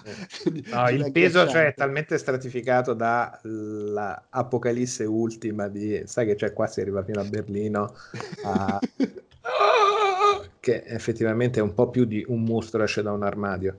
Sì, sì. Poi appunto quelle cose tipo, ah ma noi abbiamo evacuato due chilometri e intanto in Svezia non vanno al parco. Mm, forse dovremmo cambiare un attimo atteggiamento su sta roba. Tutte queste cose qua in generale di, di raccontare in maniera la più fedele possibile quegli eventi è, è veramente figa. Tra l'altro sul discorso del- dell'Unione Sovietica che dicevi tu, io, chi magari ci ascolta e non l'avesse fatto, consiglio se avete un se non avete problemi ad ascoltare podcast in inglese, c'è il podcast ufficiale dove il creatore della serie Sì, molto racconta bello. un sacco di Eh. cose, è molto interessante. E una cosa che dice lui, che vabbè, un po' è una sparata, però un po' probabilmente è sensata, è che una roba del genere poteva succedere solo in- nell'Unione Sovietica, però una roba del genere poteva essere risolta solo in Unione Sovietica, perché Ma, solo in Unione infatti Sovietica... eh, io Adesso cioè, nelle tubature ci vai tu, tu e tu. 400 rubli, ma ci posso pensare? No, vabbè. andiamo. Però ci sono anche scene in cui mostrano da quel punto di vista. Ci sono anche scene in cui comunque emerge un- una sorta di corporativismo che effettivamente tu Sì, percepisci sì, come sì, sì. impossibile altrove in quel Esattamente, momento lì. quello è quello. In quel momento là vedi che non è tanto perché che mi stai offrendo 400 rubli. Ah, qual è la posta in gioco? Questa è lo Stato. Tipo i Eh, mun- eh. i- quando ci sono i mi- minatori anche che Sì, esatto, quella scena emblematica. bellissimo. Quando quando si Minatore dice solo niente cazzate per favore, ok, facciamo quello che datemi le sigarette. Sì, Beh, sì, tra, sì. eh, tra l'altro, le- una cosa che racconta lì nel podcast è, è quando tipo la scena discor- fa il discorso, servono dei volontari e questi si alzano e in realtà in- nella realtà è stato con ancora meno enfasi, enfasi nel senso oh, servono tre volontari per fare questa cosa, se no muoiono tutti eh, e tre si alza, vabbè vado io, e vado io, e ci tocca, vado io, cioè è ancora meno eh, drammatica rispetto a, a come si vede nella serie e ovviamente la serie ci sono tante cose che sono dra- rese più drammatiche per questioni narrative, personaggi che non sono- corrispondono alla realtà. Eh, la, la- la- la scena in cui hanno le lu- luci che si spengono, real- nella realtà l'hanno fatta al buio, quella cosa a memoria perché non avevano le, le- le luci. Solo che vabbè, da far vedere in tv era un po' complessa come scena. Comunque, L'avrebbero fatto in Game of Thrones. No, vabbè, ma anche il personaggio della dottoressa che in realtà è Sì, un sì, sì. agglomerato di altri comitati scientifici vari. sì. Ma E anche il fatto che narrativi. nel, nel vero processo non c'erano i protagonisti della serie, ma ce li hanno messi perché vabbè, aveva più senso. Vabbè, Comunque, comunque, secondo me è anche una di quelle serie alle quali tendo a perdonare eh, alcuni momenti didascalici perché effettivamente mi danno delle informazioni che mi interessano e che non conosco e per cui preferisco che mi arrivino nella maniera più semplice Sì, sì. possibile. Beh, Sì, ma del poi del la storia è coso- molto strutturata nel ricostruirti Sì, sì. cosa è successo Sì, sì, sì. que- sì, quella è notte là. molto Quindi eh, ti dà quella curiosità di ma esattamente quindi come mai quello ha fatto. Ah, ah, ah, ah, ok. Sì, sì, Eh, sì, ma anche banalmente quando, quando eh, come si dice, Stellan Skarsgård chiede informazioni su come funziona una, una centrale nucleare, è un modo per dirlo allo spettatore Eh certo, che altro- non è raffinato, eh, però funziona e io quelle cose non le sapevo. esattamente. Quindi mi dai infatti gli cre- strumenti per entrare un po' di più in quello che No, succede. anche perché ti aiuta a capire qual è la posta in gioco. Assolutamente. Cioè, non funziona più il raffreddamento e dici subito ah, molto Anche, bene. anche la parte finale, diciamo, a pallottoliere perfetta Sì, per il sì, sì. pubblico perché Eh sì, cioè, effettivamente è, è fatto proprio così per, per quello. Infatti Cra- Craig Mazin, che è lo, lo creatore, lo sceneggiatore della serie, e che peraltro a proposito di podcast ha un podcast molto interessante in cui parla sempre di sceneggiatura, eh, dice che la sua idea era, faccio, fa proprio l'esempio, dice, il- se, uno, se chiedi a chiunque cosa è successo nel, il- col disastro del Titanic, tutti ti dicono sono andati addosso a un iceberg. Se chiedi a chiunque di Chernobyl, tutti sanno che è successo, ma nessuno sa dirti cosa cacchio sia successo di preciso, e quindi voleva approfondire e spiegare sta cosa. E, e- e direi che l'ha fatto bene. Va bene, passiamo alle quarte posizioni, dai. Eh, Peduzzolo. Ah, dunque, quarta posizione, quarta posizione, quarta posizione. Eh, Russian Doll. Ah, altri che, che ce l'abbiano? Eh, mi ero dimenticato di averla vista quest'anno, se no probabilmente ci finiva. È nella mia Eh, lista cosa di, nella, è nella lista delle cose da vedere prima o poi. No, no, è nella lista delle cose che ho visto e mi sono molto piaciute e mi sono dimenticato di inserirla nella mia eh, perché ha la maledizione di essere uscita a febbraio, vabbè. quindi eh, Eh, sì. Eh, Però in effetti quando tipo un'ora fa per fare la lista ho guardato serie 2019 in effetti ah cazzo però c'era anche una Rational che è sostanzialmente la versione eh, neanche più matura perché in realtà è anche simile in termini di eh, di tematiche del giorno della marmotta per cui si basa sulla stessa, sullo stesso concept che eh, praticamente una persona, nello specifico Nadia, interpretata da Natasha Lyon, che tra l'altro è anche eh, sceneggiatrice e anche, se non sbaglio, eh, regista di alcuni episodi, adesso dovrei controllare. Sì, però, sì, sì, è proprio una sua creatura. è proprio una sua creatura. Lei, tra l'altro, è... io l'ho conosciuta nello specifico, vabbè, in American Pie, e anche in un film in, in un film da Sundance ambientato a Los Angeles in cui era ancora una ragazzina per cui mi ha fatto diciamo, è, è, anche un'attrice un'autrice a cui sono, sono legato mi è sempre stata simpatica. Cui secondo me riesce a costruire una variante su quel tipo di storia che uh, si è già vista altre volte, non tantissimo, perché poi in effetti a parte Edge of Tomorrow o Il giorno della marmotta appunto non è così... oppure anche la Mu, anche in uh, Beautiful Dreamer, c'è sempre quella struttura lì. Mm-hmm. Sì, sì però comunque la fa molto bene, riesce a coglierne tutto l'aspetto anche esoterico che c'è dietro questo tipo di cose, per cui la serie si diverte anche a disseminare tutta una serie di simboli, anche tutta una serie di sottotesto, diciamo così, mistico per, per lo spettatore che si diverte a coglierlo e contemporaneamente però eh, costruisce anche quella che è la crescita di un personaggio in una situazione del genere, in un esito forse meno eh, conciliante rispetto a, a, al giorno della marmotta con Bill Murray, dove comunque ricordiamoci anche di lui tentava il suicidio, faceva delle robe pazzesche che poi passano per commedia, però effettivamente anche quello è un film sì, surreale. Vabbè, la, la, situazione è leggermente diversa, lei non va a dormire, lei muore tutte le volte. Sì, però lei muore tutte le volte. Sì, ma lei devo dire la, la serie tutta la trascina perché ha un carisma, è bravissima. Cioè, in scena ha un carisma incredibile, oltre a... Sì, sì, è bravissima, poi è proprio, ovviamente è una di quelle serie costruite che utilizzano questo escamotage anche per farti vedere i personaggi che vedi nel primo episodio da tutti i punti di vista, poi negli episodi successivi, perché è molto affascinante anche quella. C'è un uh, colpo di scena che tra l'altro in questo tipo di, di situazioni non si vede spesso, cioè uh, quella che c'è un altro personaggio che ha il suo stesso destino, diciamo così. E poi è affascinante anche a livello ambientale come uh, giorno dopo giorno le persone che la circondano diminuiscono, ha, anche qualcosa di alla Donny Darko che piace o meno, comunque ha diciamo, quel taglio lì. E poi effettivamente anche una bellissima New York. Mm-mm. Per cui è proprio una gran bella serie. Sembra un'ipsterata, ma non è un'ipsterata. un'ipsterata. Eh, beh, tra l'altro è sempre bello vedere situ- cose girate veramente a New York, quindi c'è anche questo, e non a Vancouver che passa per New York, quindi anche questo è, è, è, è apprezzabile. Va bene, allora, piccolo cambio di, di, di, in ordine, c'è Natale che mi fa sapere che purtroppo ci deve abbandonare fra poco, quindi gli facciamo oh. dire la sua quarta posizione e poi fugge. Eh, mi dispiace vai. ragazzi, anche se rimango comunque a New York, rimango soprattutto in tema HBO, visto che è la mia quarta serie dell'anno è la terza stagione di High Maintenance, che è questa microserie HBO, quindi è una serie sì HBO ma non ha il budget pompatissimo, eh, perché tra l'altro è, è, tratta, fra virgolette, da una web series che eh, HBO aveva acquistato. Una web series molto carina e molto apprezzabile in ambito indie perché è creata un, su una di, quelle, una di quelle cose che mi spezzano il cuore, cioè mi spaccano il cuore, non spezzano, che è stata creata da marito e moglie, anzi compagni e compagni. Katia Blinchfeld e Ben Sinclair. Quando vedo queste sinergie fra innamorati impazzisco e la serie è un gioiellino. Faccio una breve introduzione per chi non la conoscesse. Parla fondamentalmente di questo guy, tipo, che è uno spacciatore. Uno spacciatore porta a porta a New York. Quindi è un tipo che di volta in volta lo chiamano per eh, avere dell'erba e questo va in delle case, in case più disparate possibili, incontrando delle persone che hanno delle situazioni spesso al limite, spesso comiche, spesso tragiche e c'è questa specie di eh, non period perché poi è molto comedy che mi ha fatto impazzire. Poi tra l'altro una delle cose che, che ho apprezzato particolarmente è il mood dell'erba, cioè eh, spesso si... Non, non, per fare l'apologia della marijuana, perché lungi da me, però vabbè, la, cioè, la se, se, vuoi fai. No, vabbè.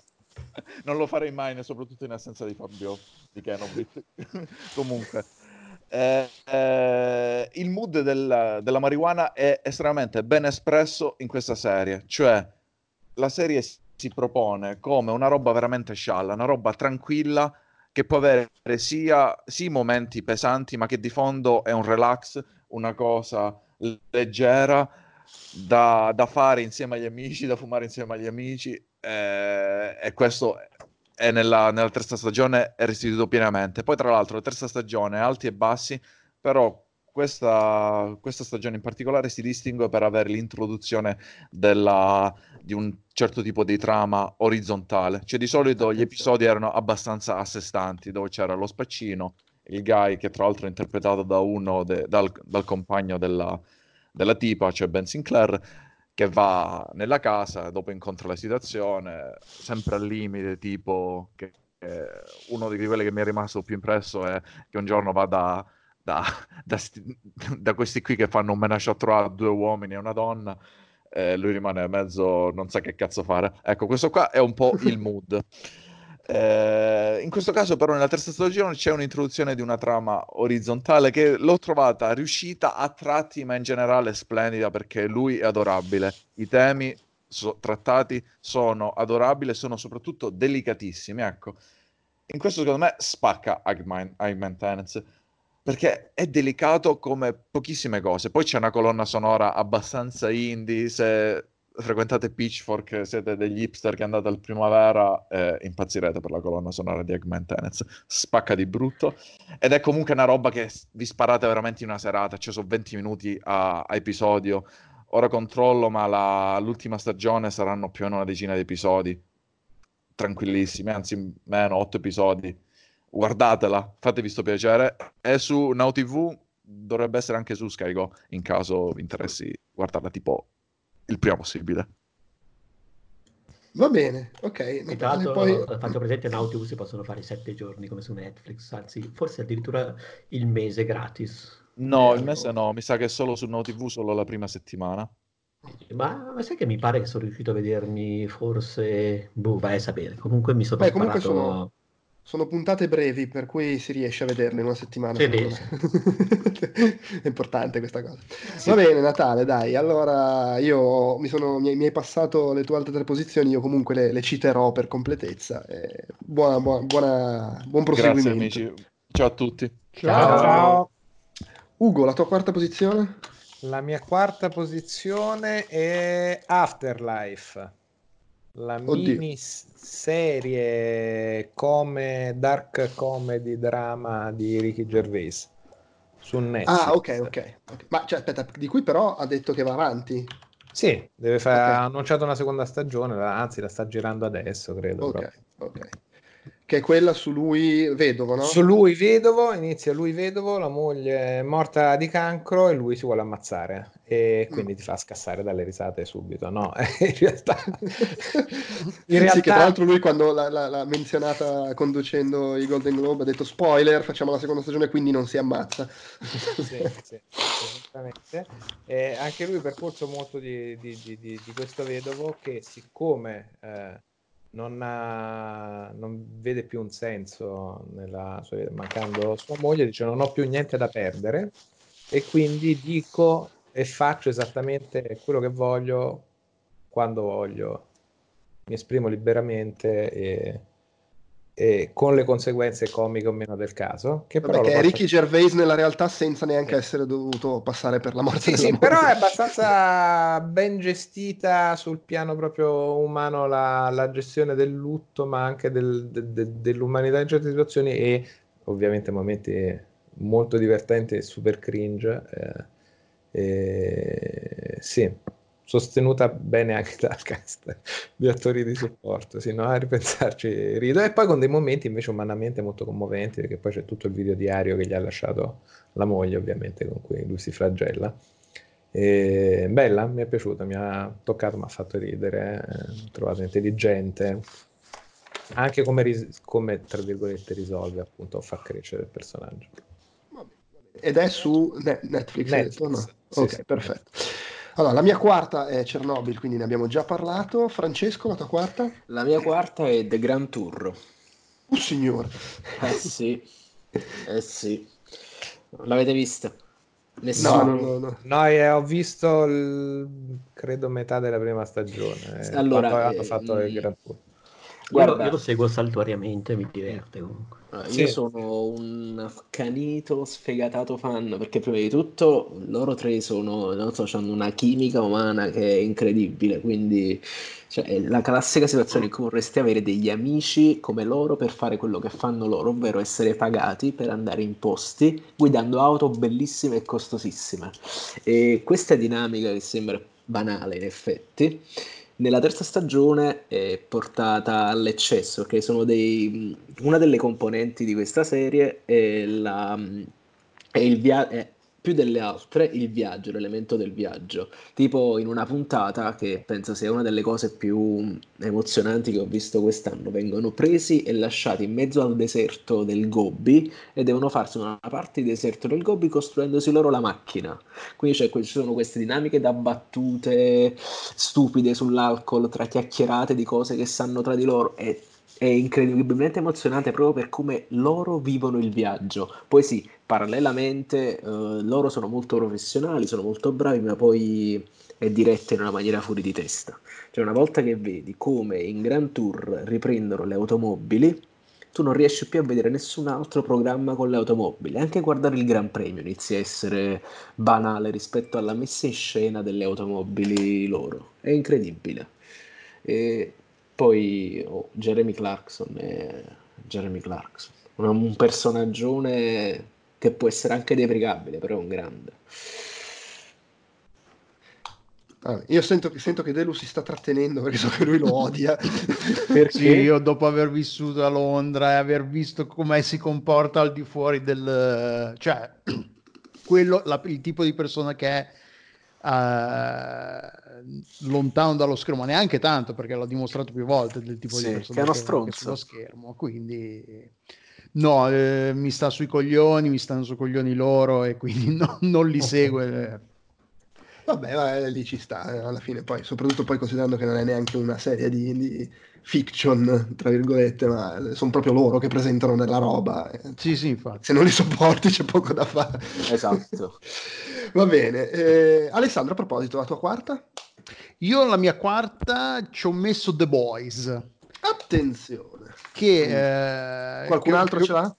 No? No? Ok, vai. No. che come ha fatto Peduzzi anch'io sono arri- no chi è che ha detto un attimo fa che è andato a rivedere le best of 2019 Sì, sì, E sono- questa l'ho vista questa non l'ho vista e mi sono reso conto di non aver visto tanta roba quest'anno eh, sia tv che, fi- che cinema e nel- tra la poca roba che ho visto The Boys alla fine per quanto mi speravo e mi aspettassi meglio eh, sperassi e mi aspettassi meglio è comunque una bella cosa. A me è piaciuto abbastanza, cioè abbastanza, è piaciuto molto, nonostante delu- abbia deluso per alcuni aspetti, però è una reinterpretazione, una riscrittura di quello che era il The Boys originale, non ha quella carica dissacrante che ovviamente aveva il fumetto, perché ovviamente il fumetto è uscito, cos'è, vent'anni fa? Quant'è che è uscito? Aspetta, Eh, più o meno.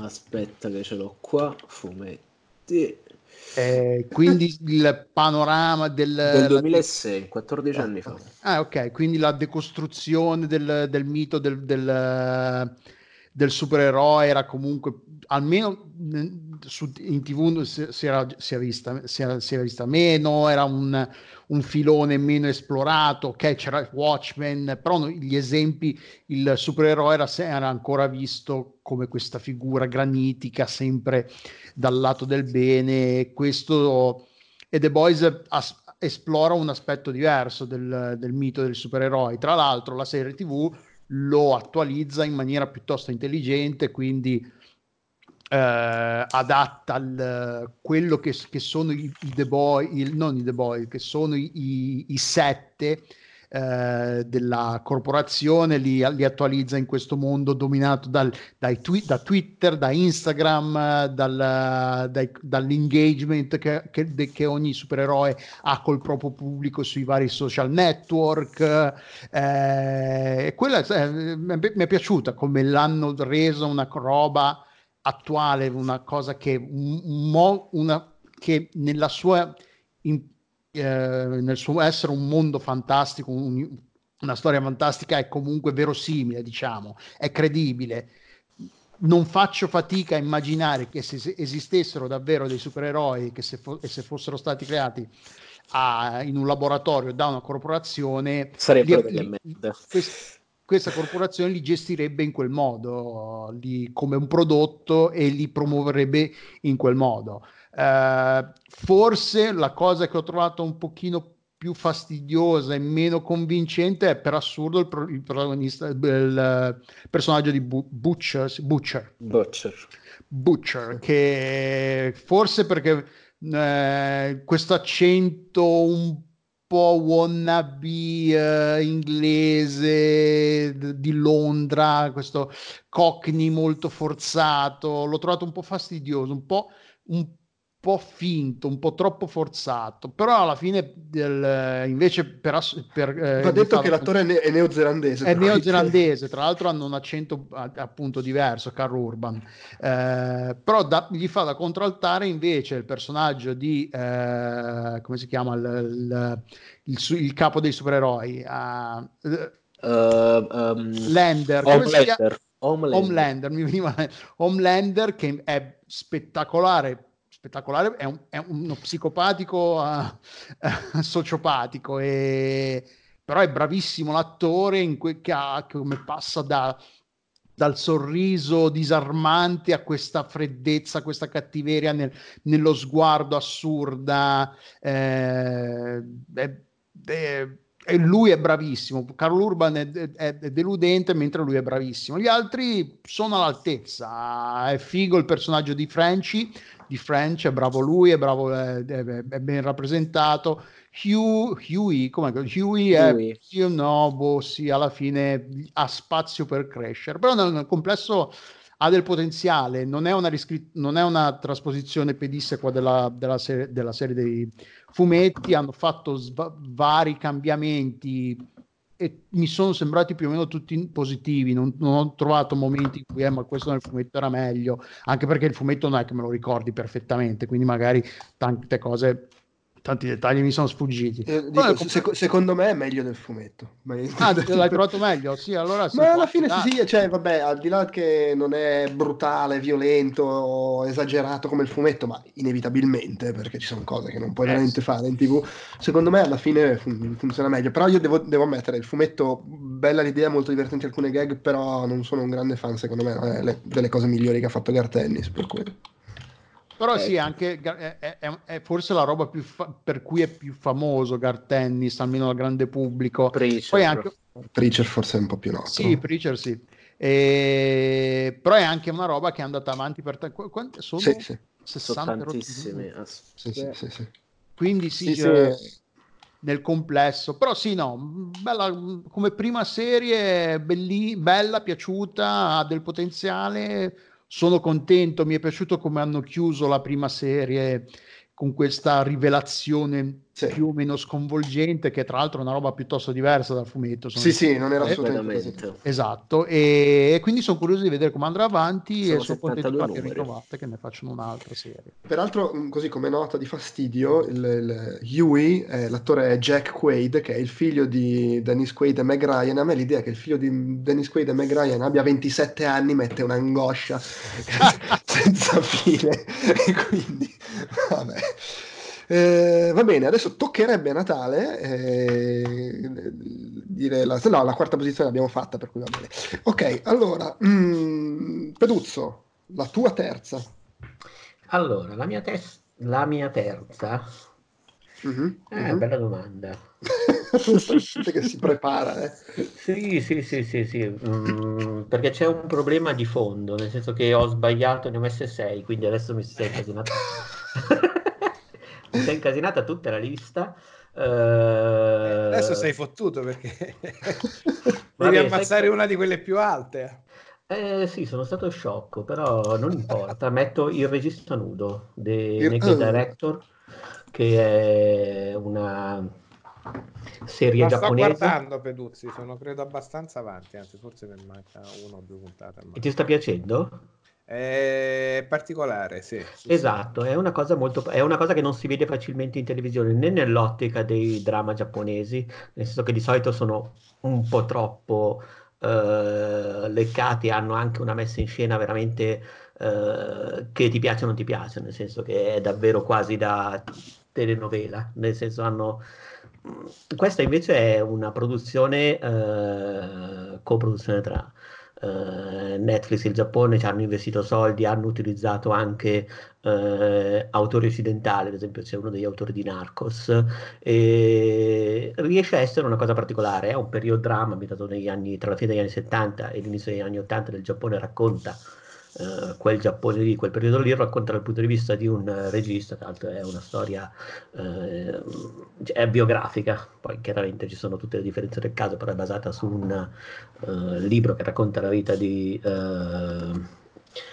oddio, non mi viene il nome, Ugo aiutami. Vabbè, di un regista. sì. Di un e... diciamo la ciccia Reduzzi. Toru Muranishi. Toru Muranishi, esatto. Eh, e di quella che è la scelta nel mondo del porno giapponese, che fino a quel momento era molto molto castigato perché era... Eh, non utilizzavano, diciamo, simula- simulavano, diciamo così, l'atto sessuale, non lo facevano veramente. Contemporaneamente c'è anche la storia di un'attrice che è, diciamo così, una, una Ilona Staller giapponese per certi versi, perché utilizza questa cosa per uh, emanciparsi. È, um, è ambiguo come, come cioè il modo in cui propone comunque la, questa gestione della libertà sessuale, così la propone attraverso la pornografia. E, eh, è ambiguo fino a quando, però adesso io Ugo eh, ho paura di farti degli spoiler. Ma non farli in generale, che magari chi ci ascolta non l'ha vista. Ok, vabbè, comunque funziona molto bene, eh, soprattutto per come descrive il marcio che ti attorno a quella società lì, per cui come descrive la Yakuza, per come descrive la malavita giapponese, riesce a essere eh, particolare, spensierato, ma anche crudo. È un po' un Boogie Nights eh, alla giapponese, secondo me è sì, molto, molto sì. interessante. Ah, beh, ovviamente di livello, perché gli rimane comunque addosso quella rappresentazione, secondo me, uno, da uno sguardo occidentale, non dico cabarettistica o, o, teatrale nel senso negativo del termine, però ha molto quella per quanto sì, non, non se ne libera completamente. Cioè, quando loro vanno alle Hawaii non dico niente. No, assolutamente. Loro sono in costume da spettacolo praticamente. Sì, sì, sì, sì, sì. Assolutamente. Però di contro c'è un... Lui è molto bravo. Sì, sì, lui è molto bravo. Il il carisma che deve avere e il, come analizza, ah, dicevi bene, la, il, dico, il, sia la società come viene visto in maniera ipocrita o meno il porno e l'evoluzione, la discussione intorno a quello sia da un punto di vista di mercato che personaggio. È curioso. Sì, sì, sì è interessante, ma soprattutto l'ho scelto anche perché eh, è un Giappone raccontato dai giapponesi eh, ed è un Giappone degli anni Ottanta raccontato dai giapponesi che non si vede facilmente. Per cui secondo me è molto molto interessante. Poi in realtà, ripeto, ha ha un'escalation di, di, violenza, di situazioni che vengono eh, trattate all'inizio con una certa leggerezza, in maniera quasi comica, ma che poi prendono una piega sempre più cruenta verso il finale, che eh, secondo me arricchiscono moltissimo la serie e a un certo punto ribaltano un po' la medaglia, mettendo in parte in discussione quelle che erano alcune eh, delle posizioni etiche iniziali, ecco, senza rimangiarle, però sicuramente approfondendole molto. Ecco, secondo me è davvero ben fatta. Va bene, Ugo, la tua terza. Ho un tarallino in bocca, ma lo sto mandando giù. la mia terza è la seconda stagione di Fleabag 2019, giusto? È la, è la mia prima. Eh, lo sapevo. Attenzione, è anche la mia prima. Eh, bom, bom, Attenzione, è anche la mia terza, però è a pari merito con un altro. Quindi... Eh no, eh no, il pari merito non si può fare, mi spiace. Va bene, no, ok. Eh, e brucia tutti sul podio. Vabbè, tanto io su Flipback ho solo una cosa da dire, che ho, ho, visto la prima stagione, ho detto, cazzo, è bellissima, è perfetta, meno male che ha detto che non ne vuole fare altre, spero che non ne faccia altre. Ne ha fatta un'altra ed è tipo, secondo me, bella il doppio, che è una, è una roba che mi ha rotto il cervello, questa cosa cosa e quindi... Completamente. Ah, a lei è una forza della natura. e lui, il pretino, fantastico, a parte avere Tatiana che eh, sbavava dal minuto uno, identica proprio sul divano, però è, è scritta a dei ritmi, è così lucido da un certo punto di vista, è... Eh, a, a, a pun- non so come dire, pungente e comunque caustica su, su una visione umana molto schietta. Sì, il tarallo sì, sì. Sta, sta, mietendo vittime. Mi ha ucciso. Poi anche, anche come, cioè, già la prima serie aveva questa cosa, al di là della scrittura, dei temi, del racconto, fan- fantastici, le, che riusciva a fare il giochetto di House of Cards del parlo allo spettatore, secondo me terribilmente meglio. E qua riesce ah, addirittura a rendere ancora più fresca quella cosa inventandosi l'idea che lui si accorge che lei fa qualcosa di strano quando lei fa quella cosa. Sì, è un'evoluzione divertente nella seconda stagione perché giustamente il gioco di rompere la, la quarta parete era fondante nella prima ed è divertente anche come, come era strutturato il rapporto, ma come si apre qui è molto, sì. è molto divertente. Sì, specie poi considerando che quello che la vede poi è un prete, che lui, pure lui parla con qualcuno. Che, Ma sì, che, sia la voce fuori campo come la voce di Dio, è bello, è bello. Sì, c'è un lato che è meta ma anche mistico, cioè, mm-hmm. come... cioè, e che mette in discussione tutto quanto. Io sono il prete e tu sei quella che parla con qualcun altro. Eh, oh. No, veramente, veramente incredibile. E poi, vabbè, io sono un grande fan delle serie... Eh, comico, drammatico, 20 minuti, mezz'ora che sono esplose negli ultimi 5-6 anni e questa secondo che me. Che è una cosa molto inglese perché mm. tu, tan- tante, tutte le grandi serie comiche inglesi hanno tutti questo format di eh, puntate, puntate più o meno brevi e serie soprattutto più o meno brevi perché Uh, è difficile che vadano, non esiste sì. il concetto delle, della, della sindac- no, no, syndication. syndication, della sindacalizzazione. Allora, infatti non a caso per me nella lista c'era Afterlife in una posizione più bassa che è un'altra serie eh, inglese con uh, schiettezza e personaggio che è diciamo molto più vocale o, o con un linguaggio aperto rispetto al resto della composizione del, della no, eh, poi cioè, ci sono eh, momenti... Office la, la... È, è, una eh, cosa, eh. tra l'altro scritta appunto anche questa da, da Gervais. Eh, anche quella era perché... due o tre serie da sei puntate come un Lunad, mezz'oretta l'una e via, via andare. Non, non, Se poi lì c'è proprio il contrasto con, con, la versione americana che invece sono 8 milioni di puntate in 42 anni. Infatti, sì. Comunque sì, vabbè, Fleabag seconda serie clamoroso, sta su Amazon, no? Anche in Italia. Sta in video, sì, sì, sì. Okay, sì. Mi raccomando, se non l'avete visto recuperato, tanto si fa in fretta, sono poche puntate. Ma robe tipo anche la serie da sei puntate lu- da 6 puntate l'una 25 minuti l'una. Sì, sì, Ma la, la, per dire una cosa, la scena, il momento del dialogo fra lei e Christine Scott Thomas al bar è una roba. Mm, ma... ma... Fuori... Ma, ma, in generale come si apre, cioè tutta, anche semplicemente l'inizio, tutto l'episodio girato a tavola. Sì, sì, sì. Mamma mia, della scena clamorosa. E, ma, ma sì, e poi ecco, lei quando va in chiesa da lui, mentre lui tira all'alcol, alla bottiglia. Beh, ma, ma, ma, in generale anche ecco, la cosa che mi è piaciuta di più è anche il modo in cui lei, nonostante tutto, uh, per carità, non in maniera manichea, uh, però in generale le persone con lei riescono a comportarsi quasi sempre nella, me- nel modo peggiore possibile. E lei, lei, ha sempre bisogno di aiuto perché comunque è sempre in una situazione borderline, è in difficoltà. E anche per esempio quando si confessa che c'è un momento in cui il prete dovrebbe essere professionale, tra virgolette, eh, però in qualche modo cede e di fatto non le dà l'aiuto di cui lei forse avrebbe veramente bisogno in quel momento lì. Cioè questa cosa è costruita in un modo talmente bello, vero, eh, emotivamente partecipato e coinvolgente che, che, è veramente una delle serie che uh, probabilmente mi ricorderò di più per anni. Mm. Anche il rapporto con la sorella è molto sì, bello. Sì, sì, mi fa piacere che stia vincendo lei premi a qualsiasi cosa partecipi. A lei è bravissima, veramente bravissima. Sì, sì, sì. Va bene, allora... lei mia- ha fatto tutto come, la- come in Russian Doll. cioè, Esatto, sì. Vero, situazione Sì, poi questa eh, tra l'altro è tratta, cioè la prima serie perlomeno era tratta da un suo monologo teatrale, per cui figuriamoci. Va bene, allora, mi avete anticipato sulle mie quinta, quarta e prima, la terza ce la faccio a introdurla io, al mio terzo posto c'è Watchmen. Ok. Ottima, è la mia seconda. Fantastico. È la mia seconda. Figata, era la mia seconda prima che mi sbagliassi. Quindi adesso la tolgo e basta. Tra l'altro segnalo è anche la terza di, di- di Natale che ci ha lasciati. Eh, che detto così, insomma, pare brutto, ma ci ha, ci ha- ci ha lasciati, insomma. Ci ha anche lasciato la lista, mi sembra di capire.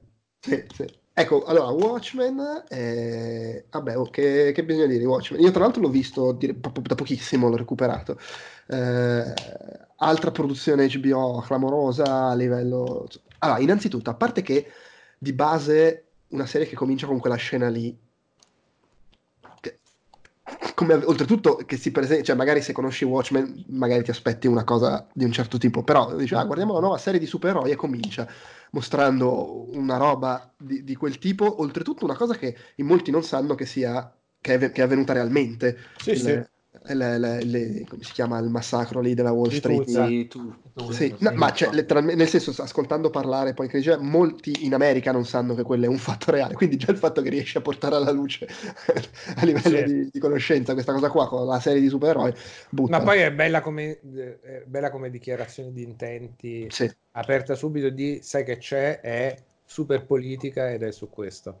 sì, sì. È un lavoro di, di scrittura, secondo me, clamoroso per come Sì. riesce ad essere sia super interessante e affascinante per chi conosce Watchmen, sia comunque, almeno nella mia esperienza personale con mia moglie che non ha mai letto Watchmen, super comprensibile anche se di Watchmen non sai una fava, al punto che alla fine di una puntata ho, mh, ho pensato, vabbè, le spiego un attimo una cosa, ma proprio veramente due cazzate, perché se no non coglie sta cosa, e in realtà non c'era bisogno perché quelle due cazzate vengono poi spiegate in maniera perfetta dalla serie, tipo Sì. una puntata dopo, due puntate dopo, sì. Eh, eh, quindi, cioè, secondo me, a livello di quello che devi sapere, poi è chiaro, se conosci il fumetto cogli un sacco di dettagli e di Ma vabbè, sì, certo, da, da Quella è inevitabile. robe, è chiaro. eh. Però riesce ad essere seguito senza che sia necessario aver- aver- conoscere l'originale. Secondo me anche perché in realtà diventa veramente seguito solo sul finale, quando poi fa tornare tutto e diventa... Perché fino a lì sì, è seguito perché è ambientato nello stesso mondo e perché c'è qualche personaggio, però in realtà sta raccontando una storia che vive tranquillamente per i fatti suoi, che è una bella storia, interessante, è messa in scena in maniera, trovo, impeccabile. Mhm. A livello di scrittura poi ha questa cosa che eh, mi ha fatto venire in mente Logan, perché ha questa cosa che fa world building in una maniera che non è troppo americana, secondo me, perché ha fiducia nello spettatore, non sente l'esigenza di, di- di spiegarti nei dettagli, ti butta Sì. le cose e si fida che tu le capisca, eh, che è una cosa che secondo me la, la narrazione, la, narrativa per immagine americana, quando si tratta di grosse produzioni, fa raramente. Nelle grosse produzioni, comprensibilmente, sentono il bisogno di spiegarsi in maniera più chiara.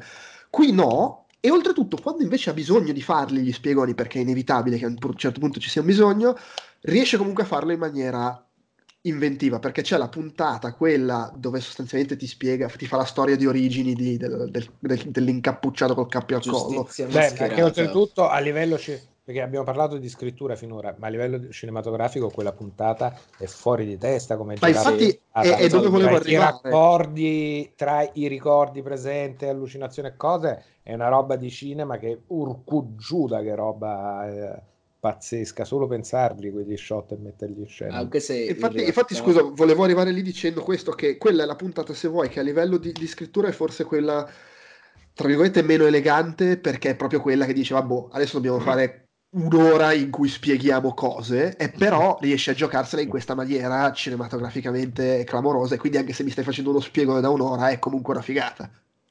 Mamma mia, mamma mia, ma anche perché poi racconta molto per immagini, cioè Sì, veramente delle virtù incredibili su quel fronte là. E poi si si acchiappa. È divertente anche come vengono gestite le cose e come sia strutturata orologio svizzero, giustamente, eh, in, memoria sia del titolo che dell'opera originale, come prosegua quel discorso lì e come non, non abbia comunque anche un suo lato volendo comico pur essendo poi spietatissima su certe robe perché il personaggio di Ozymandias è proprio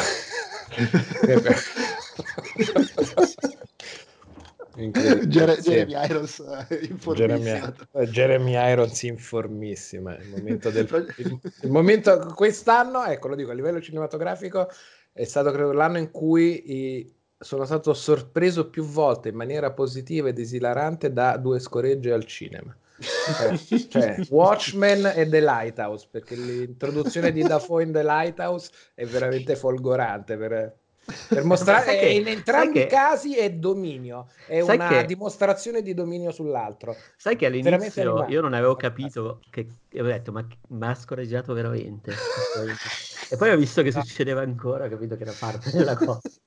Francesco, stavi dicendo qualcosa? To, to... Ah sì, probabilmente mh, mm, sì, la puntata dello, della storia su Giustizia Mascherata è sicuramente quella più cinematografica perché è com- come già spiegato, come già detto per Tuolto da Young, è quella che funziona meglio da sola, nel senso che tu la vedi nella serie o a sé stante, comunque è godibile, è intrattenimento, ma quella che funziona veramente come scrittura di Watchmen è A God Walking a Bar. Sì, quella, quella, dopo, che quella là, è, è, la, è, il punto più alto della storia. Mamma mia, mamma, mamma mia, perché fantastico. soltanto pensare in quel modo è complesso, perché tu bisogna avere un certo rapporto col tempo, una certa determinazione di come succedono le cose ed è una cosa che fa che è proprio la scrittura di Alan Moore, quindi non è soltanto un'emulazione, un omaggio, ma è proprio un'immedesimazione in uno scrittore che non è facile oggettivamente leggere Alan Moore, pensare come Alan Moore perché c'ha un cervello enorme, però è di una complessità e di una delicatezza incredibile, pure come è interpretato, come è girato per non far vedere la faccia del dottor Manhattan Uh, lei che finalmente mi diventa un personaggio interessante dopo che all'inizio non mi piaceva poi tanto e l'ho trovata fantastica, veramente. Quello sì, se secondo me, a mio parere, se avesse mantenuto una qualità di scrittura così forte anche negli episodi finali, forse mh, poteva dare qualcosa in più. Mentre invece di esplodere si sgonfia un po', ma in fin dei conti è quello che fa pure Gucciman, la serie, cioè la serie, il fumetto, che alcuni dicono che è un finale banale, però eh, in realtà pure quella è la situazione del finale Game of Thrones, che pretendi da questo finale? Una rivelazione mistica, a qualcosa me così piaciuto, grande. A me è piaciuto il finale, a me è molto piaciuto il finale, proprio sì, ho apprezzato alla grandona. È vero che la puntata del bar, della loro storia d'amore è fantastica, anche perché appunto, come dicevamo prima, ti teasano un po' il fatto di essere Watchmen, ma un po' esterno, Invece, quando arriva il dottor Manhattan, il personaggio è, è gestito, Watchmen. te lo butta dentro e non solo te lo butta dentro, ma ti fa anche tutto quel percorso che nel fumetto è, è, è relativo di quello che succede dopo. Quindi, mm-hmm. è, da, dal punto di vista dell'horror, è interessante come è gestita, è clamorosa e vedi anche l'evoluzione di un personaggio che era un po' più.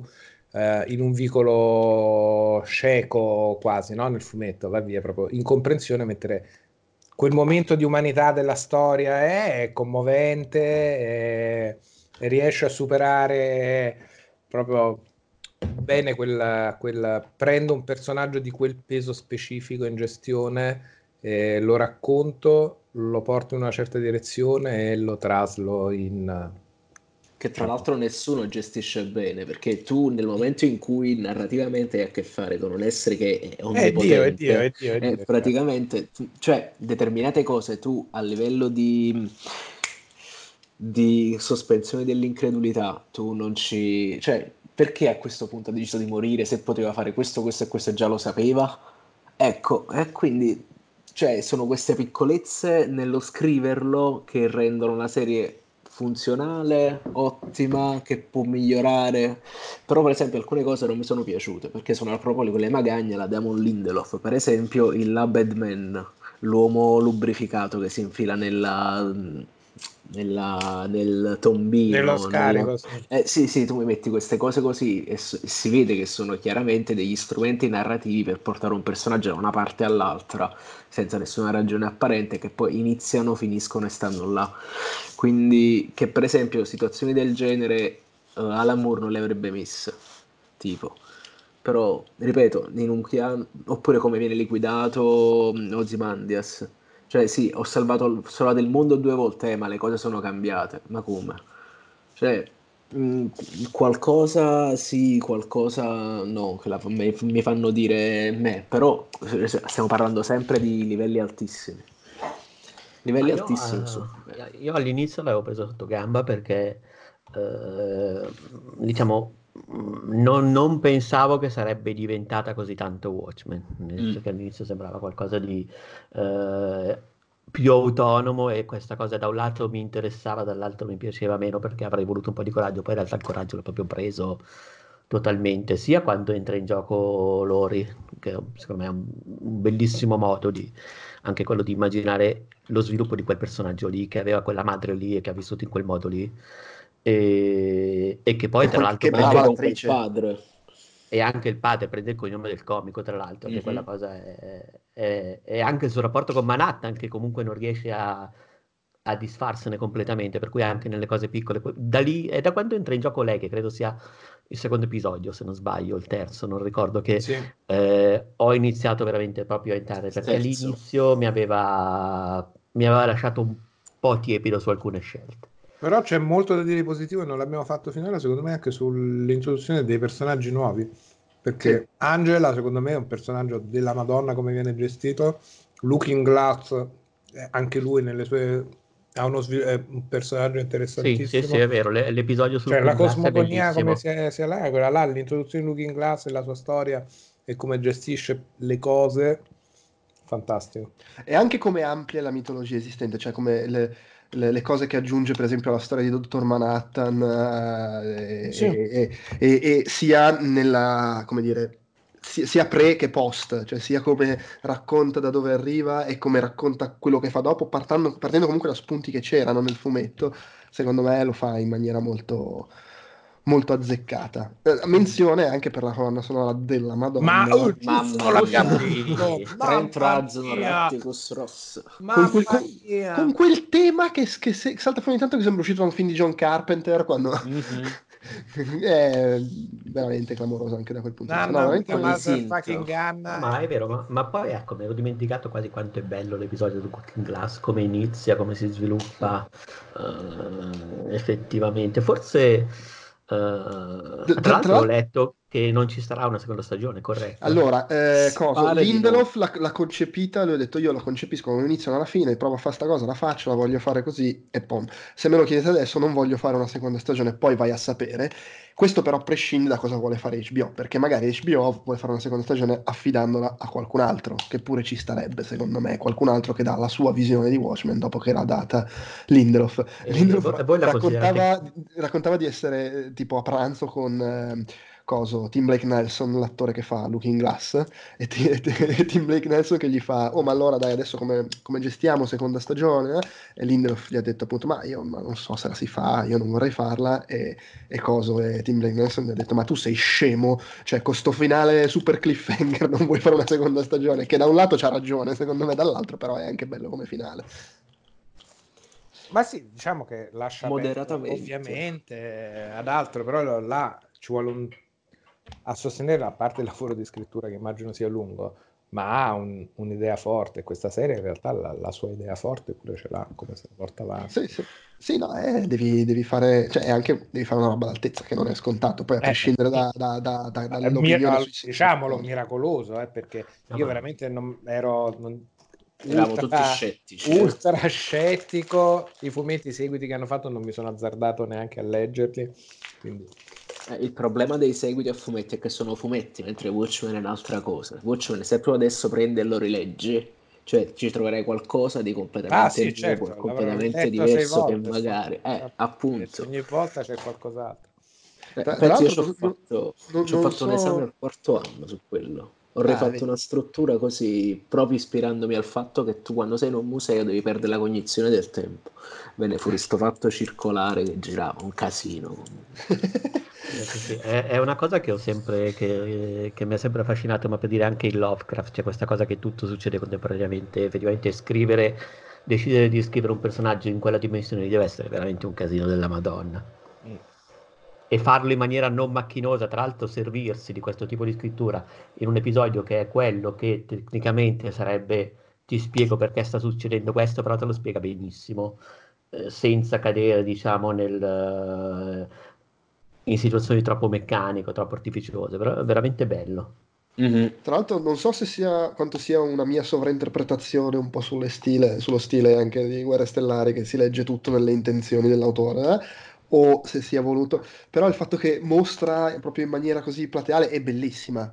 Il polipone a New York e Ma il fatto che, che le scene della ah, serie sì, tv quello. che racconta di Minutemen sembrano uscite da un, fa- sì, da un film sì, di Zack Snyder sembra un po' un dito medio al film eh? sì, sì, assolutamente. Ah, certo come no. Certo, come no.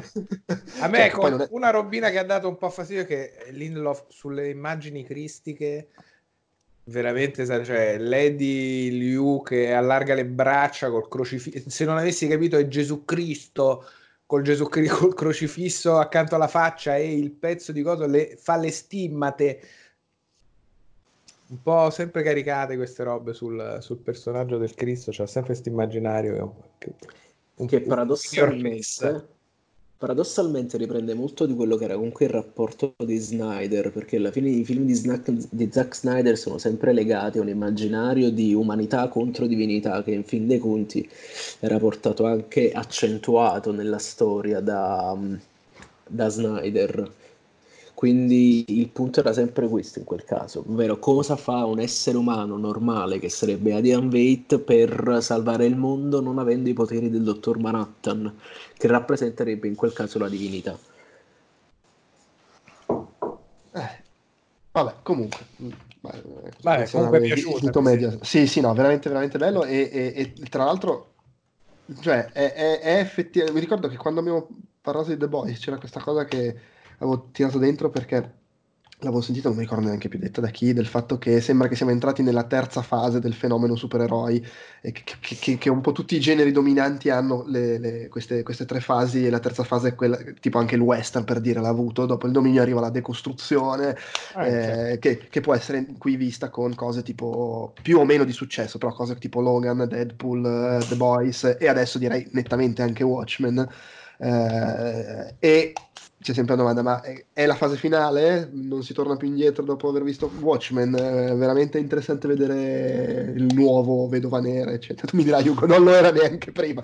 Non lo era neanche prima. Beh, però secondo me Watchmen lo era, lo era e non lo era per quello che erano i supereroi fu- in termini di fumetto. Adesso questa eh. cosa succede al cinema, per cui eh, c'è, un, c'è, c'è, agio per fare tutta una rielaborazione della cosa, perché questa no, cosa succede in termini accelerati sui film di supereroi, ma che è, che è quello dicevi, che dicevi, però secondo me sui fumetti era già successa. Cioè certo, il western sì, secondo sì, no, me non chiaro, aveva... si sta parlando western... di, di, di, supereroi al cinema, eh, sì, sì, fumetti... Sì, sì, sì, no, no, no, ma avevo capito. Però secondo me il western questa cosa di, l'ha vissuta su... Uh, in un'unica direzione che era quella cinema, invece eh, qui la vediamo eh, replicata e differente tra... Sì, il, fatto che, il, fatto che, sia successo nei fumetti non conta un cazzo, perché i fumetti americani di supereroi non hanno mai raggiunto masse di pubblico anche solo vagamente paragonabili a quelle che sono state raggiunte dai film in questi vent'anni. No, certo, mi riferivo però proprio a un discorso più in piccolo, però interno al media. No, è chiaro, sì, a livello, però a livello di, di di popolarità del genere, diciamo, sarà interessante vedere se succede quello che è successo anche in passato con altri generi, che questa fase in cui iniziano a prendere piede queste cose qui è poi quella che diventa la fase calante del, del fenomeno. Boh, Tra l'altro c'è stato anche Umbrella Academy in quella direzione lì quest'anno. Volendo, sì. e, vabbè, volendo c'erano già stati vari hero che erano, andavano in parte in quella direzione. No, eh, ma cioè, allora, ci sono stati fin da subito, se guardiamo i piccoli film indipendenti, che ne so, Super, eh, però erano appunto piccole produzioni, adesso sta succedendo delle cose in quelle grosse.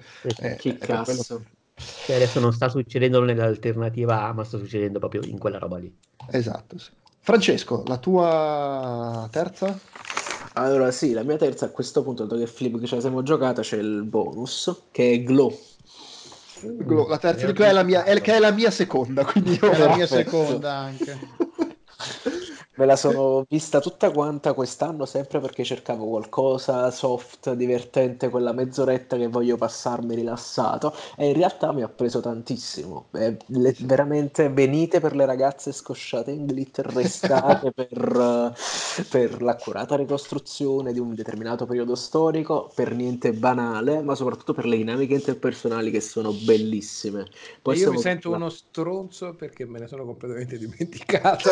Anche di questo. La infilo qua, assolutamente, mi unisco al carrozzone. Eh, ma, ma, pure io mi sono dimenticato che, que- che c'era la stagione quest'anno. Eh, esattamente, esattamente. Sta- stagione tra l'altro clamorosa perché oh, cioè, secondo me tolte un, le prime due o tre puntate che vabbè comprensibile mm. il riscaldamento poi diventa una cosa incredibile incredibile. Ero, ammetto che ero un po' spaventato all'inizio, ma poi ci sono dei momenti clamorosi. Mamma mia, ma da, da tutti i punti di vista lo, lo, lo spettacolo, ma poi sono tutte bravissime. Il dramma, sì. Mac Maron è clamoroso. Sì, è un personaggio bellissimo, è quel classico pe- eh, tipo disfunzionale che va tantissimo in determinati contesti, ma mi fa morire. E la, la storia disfunzionale che ha con Ellie Sombri è una delle cose che principalmente mi piace in queste determinate serie televisive. Ne parliamo con Joe Pep su Facebook e lui invece piace tutta un'altra serie di cose, però mo ci vuole. Sì, anche a me, la, anch'io l'ho trovata la storia con, uh, con Ruth per quanto, eh, tra l'altro ne abbiamo già parlato nei vari podcast, per quanto sia credibile che succeda, perché comunque sono un uomo e una donna che lavorano,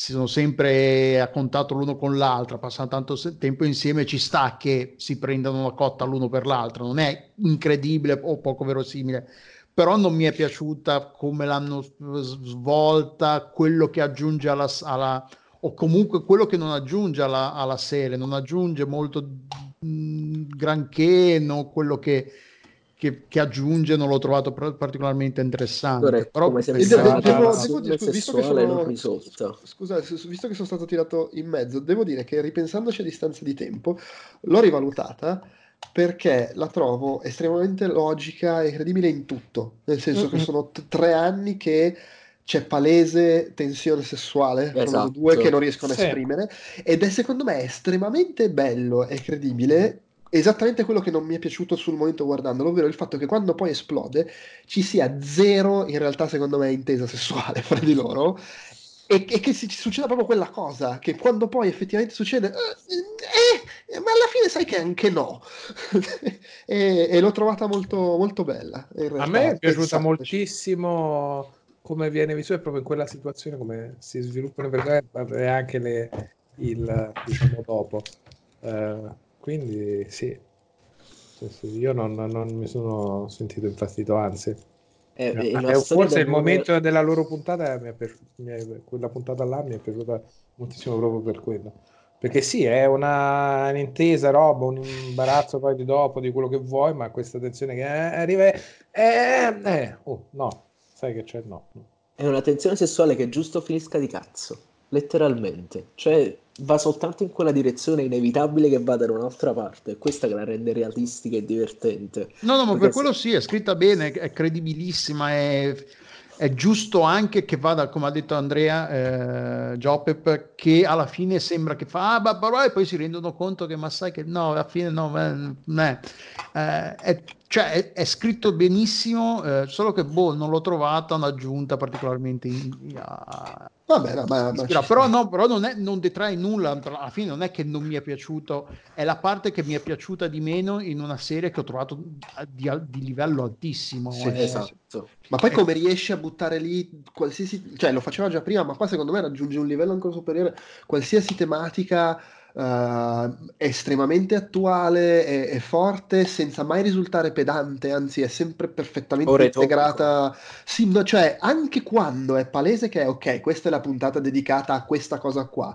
però è di una naturalezza e di una delicatezza incredibile nel modo in cui fa, parla delle cose più disparate, riesce a sfruttare tutti i personaggi per andare in tutte le direzioni, ha anche svolte secondo me interessanti nel come porta avanti le storie, il finale di stagione è estremamente interessante come prospettive per come andrà avanti, ma veramente incredibile per me. Poi l'alchimia del cast.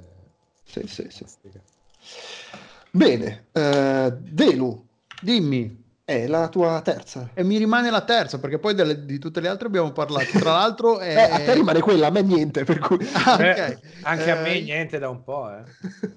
che è que- quella che, appena, che ha nominato poco fa Andrea Peduzzi, che è un Umbrella Academy, sempre sul filone della decostruzione del, del mito dei supereroi eh, della reinterpretazione di quello che viene considerato un supereroe, di, delle meccaniche anche di, del, di, di, quello che c'è dietro la, la, la, fanfara del supereroe, quindi la loro vita privata, la loro vita personale. Eh? E Umbrella Academy, anche questo tratto da un fumetto scritto da Gerald Way. Il nome, Jeremy, no. Gerald Way. Gerald Way, che è tra l'altro il, un, è il cantante. cantante dei Mechanical Romance. Eh, appunto, quindi c'è cioè, uno che dice: Ma come scrive anche fumetti? Eh sì, scrive, a me sta gente che sa fare più, be- più cose, bene, pure mi sta tremendamente sui coglioni, sono troppo invidioso, però senza divagare. E, e eh, a me è piaciuto anche questo molto. Tu, tu manco passi l'aspirapolvere. Questi Io manco so passare l'aspirapolvere, figuriamoci mettersi a scrivere canzoni, cantar, interpretarle su un palco e poi mettermi anche pure a scrivere un fumetto che, che poi diventa una serie tv. Eh, tra l'altro ne avevamo parlato con Peduzzi perché avevamo fatto il podcast io e lui. L'ho trovato più onesto Umbrella Academy. The Boys per tante cose forse eh, va un po' col freno a mano su certe cose, non vuole abbracciare, sembra che non voglia abbracciare fino in fondo questa carica dissacrante che, ave- che, ave- che potrebbe avere sul mito. Invece Umbrella Academy è più scanzonato, è più onesto con se stesso per tante cose e, eh, ed è bello, è godibile, i personaggi sono belli, è bello il, la puntata del, del, del, ba, del ballo tra tra le, quello grosso e, que, e Whisper, no, eh, com'è che si chiama? Adesso mi, tutti i nomi mi sono... voce. Ah sì, voce, Whisper mi sembra che, sembra che fosse in inglese, boh, non mi ricordo, sai che...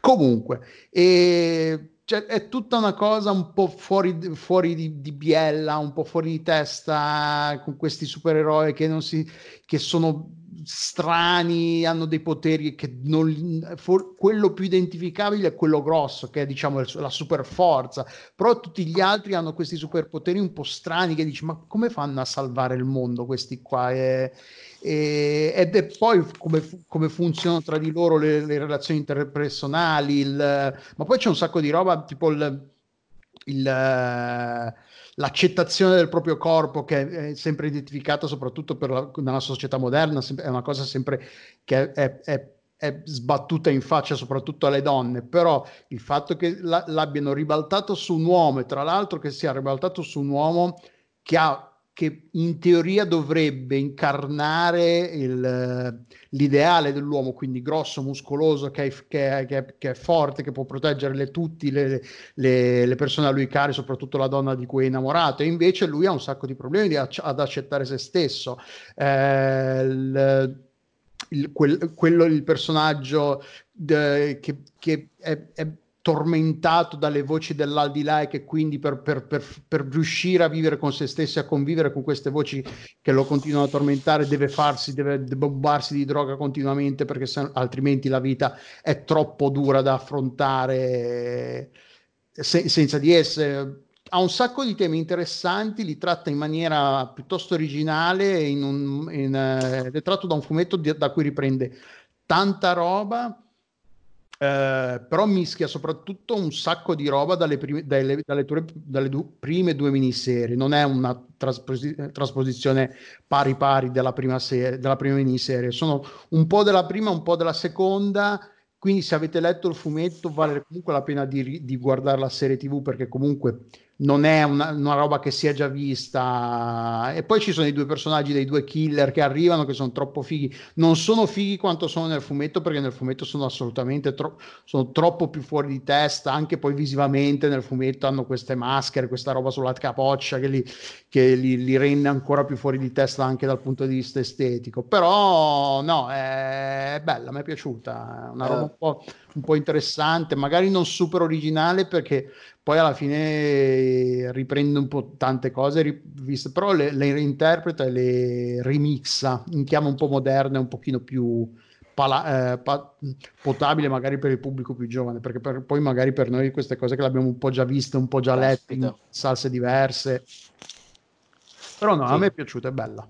Vai, eh, sì, mi sono d'accordo. Scusa, vai, vai. Eh, sì, a me per esempio non è piaciuta per gli stessi motivi magari per cui a te è piaciuta. Perché da una parte si riprende il fatto della famiglia disfunzionale più che dei supereroi disfunzionali, ma a me è sembrata una... cioè se prendiamo il Laos e la sovrapponiamo ad Umbrella Academy, esce la stessa serie. E questa cosa mi ha un po' indispettito perché mi fa dubitare, non dubitare, ma mi fa guardare un po' storto il metodo Amazon e il metodo Netflix di fare le serie televisive. Quindi, cioè, alla fine vuoi riprendere questa storia, riadatti la storia dei fumetti, ci metti un po' di alto, di sviluppo dei personaggi, situazioni che vanno in determinato modo. Il personaggio del fratello disfunzionale, quello con le dipendenze alla droga perché parla con i perché vede i morti, è uguale al personaggio drogato di Hill House e quindi fa questa caratterizzazione sempre uguale. Di cosa? Scusa, non ho capito di cosa um, Di Hill House. Ah, non ho presente. No. Eh, no, è praticamente prova a guardarla e fa, succedono esattamente le stesse cose, esattamente negli stessi episodi con gli stessi personaggi. Incre- cioè, mi fa, mi fa troppo strano, sulla stessa serie. Però sì, i, Umbrella Academy è un, bel fumetto, poi sono un grandissimo fan degli X-Men, quindi quando vedo situazioni tipo mentore con alcune luci, alcune ombre e giovani che apprendono e che migliorano, mi piace sempre. Però secondo me ne perde dal punto di vista in cui la scrittura va in un'unica ed una sola direzione, che è quella in cui vanno serie come Umbrella Academy e Hill House. Va bene, Hill House è la serie horror, quella sì. Netflix eh, sì, curata sì. da Mike Flanagan, che poi sarà una serie antologica. Ho scoperto in questo momento che è una serie antologica e andrà avanti raccontando altro. Va bene. Eh, Peduzzo, il tuo secondo? La casa di carta. Vabbè, no, no, scherzo ragazzi. è stato un brutto momento. The, The Crown. Ah. È la terza guarda. stagione di The Crown. Eh, Olivia! È... Eh sì, infatti, anch'io sto qua. Com'è, com'è, com'è? Raccontaci di Olivia. Eh, è bella nel senso che è la stagione che di fatto sancisce dopo due stagioni interpretate con, con un cast eh, più giovane ad esempio c'erano Claire Foy, Vanessa Kirby, uh, Matt Smith, qui invece uh, i ruoli passano a Olivia Colman, a Tobias Menges, a Elena Bonham Carter e tutto funziona incredibilmente bene, nel senso che gioca a carte scoperte su questa cosa, nel senso che fin dall'inizio, fin dal primo episodio, gioca proprio dicendo ok, questo è il nuovo cogno, quello è il vecchio cogno, parla, mette proprio a fianco due, due banconote con le figlie di Elisabetta e sono le due attrici diverse. E dice, però guarda come sono invecchiata così, ed è passato in realtà solamente due o tre anni rispetto al finale della stagione precedente. Il punto è che qui, introducendo un nuovo cast, mm, se lo giocano probabilmente per un'altra decina d'anni. Uh, funziona bene perché... Mh, mm, per come lo percepite io, premesso che non è che abbia questo grande orecchio per l'inglese, però in generale non mi è sembrato eh, un cast un po' troppo, diciamo così, eh, ossequioso rispetto a quello precedente, ma anzi ognuno fa un po' eh, come, come, vuole dal suo registro, diciamo, i personaggi, però tutti rimangono scritti in maniera estremamente coerente, tranne forse il personaggio della principessa Margaret, qui interpretato da Aaron Carter, che secondo me stacca molto uh, da quello di Vanessa Kirby, è un po' meno malinconico, è un po' più, uh, come si può dire, un, è sempre tragico per certi versi, ma è anche un, è, è uno stare male diverso. Però secondo me la Carter fa una parte bellissima e secondo me erano veramente uh, anni che non, che non, la vedevo recitare così, tra l'altro un personaggio che rimane sempre un po' schiacciato da certi cliché, mentre invece ha molto molto da dire. Eh, tra l'altro paradossalmente lei nel discorso del re fa il personaggio che sarebbe sua madre, se non sbaglio per cui c'è, non so se questa cosa meta è voluto o meno, però è divertente. E vengono introdotti anche nuovi personaggi, c'è l'episodio sul principe Carlo che va in Galles e in qualche modo affronta anche quello che è il uh, discorso sull'autonomia del Galles, mantiene in generale la serie quella che è la struttura di quelle precedenti, per cui abbiamo sempre un tot di episodi dedicati ad approfondire ciascuno dei personaggi e episodi che magari trattano una grossa tragedia storica, l'episodio diciamo così diplomatico, insomma c'è sempre una ricorrenza di, di temi, di strutture e qui secondo me funzionano, funzionano molto bene. Tra l'altro c'è il personaggio di uh, Charles Dance che interpreta Louis Mountbatten, che è lo zio di, uh, di Filippo che nella stagione precedente era interpretato si vedeva poco da Greg Wise che dà tantissimo alla serie, nel senso che fa benissimo. E poi qui in generale questo tema della successione, questo tema del prima eravamo giovani un po' più illusi così adesso ormai ci, siamo, ci stiamo irrigidendo anche noi, però dietro di noi c'è comunque la generazione prima della nostra, per cui quella della regina madre e quella di nuovo di Mountbatten, che sono ancora più rigidi, ancora più eh, mescolati con quelle che sono eh, le, non so, le situazioni, le, i vincoli, le strutture rigide imposte da questo tipo di ruolo. Per cui tutta la serie, se prima si muoveva diciamo su due ruoli, eh, qui si muove su tre ruoli, per cui ci sono i figli, ci sono uh, i personaggi principali, diciamo così, che hanno raggiunto la mezza età e ci sono anche i, i loro genitori. Viene, compare anche un personaggio fortissimo che è la madre del principe Filippo, che è un personaggio di cui io tra l'altro non conoscevo l'esistenza, ma che eh, ha vissuto in parte come suora in Grecia, suora missionaria, così perché è un personaggio controverso, ma che permette proprio di eh, sviluppare tutto il discorso sul rapporto genitori-figli, che qui veramente funziona alla grande. Poi va bene, recitata benissimo, costruita benissimo, fa quello che fa Chernobyl, cioè mi dà un sacco di informazioni su un periodo storico e uh, un contesto che non conosco così bene e che magari neanche gli inglesi conoscono così bene perché davvero alcune cose sono effettivamente uh, poco viste dai media. Per cui insomma è anche una di quelle serie che mi lascia alla fine tutta una serie di informazioni che non mi dispiacciono. Uh, bella, proprio bella. Poi Olivia Colman, bravissima, perfetta. Bene, bene, bene, bene. Ugo, la tua seconda già detta, cos'è che era? Watchmen. Watchmen, ok. La mia seconda era la terza stagione di Glow. Francesco, la tua seconda? La mia seconda era Watchmen. Perfetto. Delu, la tua seconda già detta? Era Glow. Ok, segnalo che la seconda di Natale era Succession, che sto guardando tra l'altro in questi giorni, sto... però sono la prima stagione ancora, mentre immagino che sia stata la seconda, e devo dire mi sta divertendo molto. Non, non, non, non, tu Ugo non l'hai, non l'hai, visto ancora? No, non ancora, ma è, è, sono molto interessato a tutte le serie che non ho visto, che sono state nominate e quindi sto andando a guardare. Ah, è molto e quelle che, che, hai visto che non ti ricordavi di aver visto? No, e quelle, vabbè, sì, eh, quella è semplicemente una questione di quando è il 2019 eh, eh. cosa ho visto esattamente in quell'anno. Non avendo robe tipo Letterbox o cose che mi tengono traccia, eh, è chiaro, sì. diventano strumenti ah, fondamentali quelli. Eh, comunque su Success, Succession, giusto due parole, visto che appunto lo menzionava, e, e, ed è comunque uno dei fenomeni recenti in realtà alla fine. Eh, secondo me è veramente bello e per chi non lo sapesse racconta di questa famiglia dove c'è il, il padre che è sostanzialmente un, un Murdoch, se vogliamo, cioè uno che ha un impero, accentratore, monopolista, eccetera, questi quattro figli, tre maschi e una femmina, eh, e due di loro sono apertamente, vorrebbero ereditare, tra virgolette, il trono, gli altri due non si capisce se non gli interessa o se fanno finta che non gli interessi. Ed è tutta una roba di, di, di intrecci, storie fra di loro, di, di, traumi, dell'essere cresciuti come figli di questo qua, eccetera. E la cosa veramente bella è che riesce nell'impresa di rendere appassionante non solo per gli intrighi e i colpi di scena, che comunque sono fighi, le vicende di 5 barra 6, 7, anche 8 persone che se le vedi dal vivo vorresti menarle. Però in realtà ti ci appassioni perché secondo me gioca molto bene sull'equilibrio eh, del alternativamente tutti hanno quel momento in cui eh, per un po' ti ci fa empatizzare.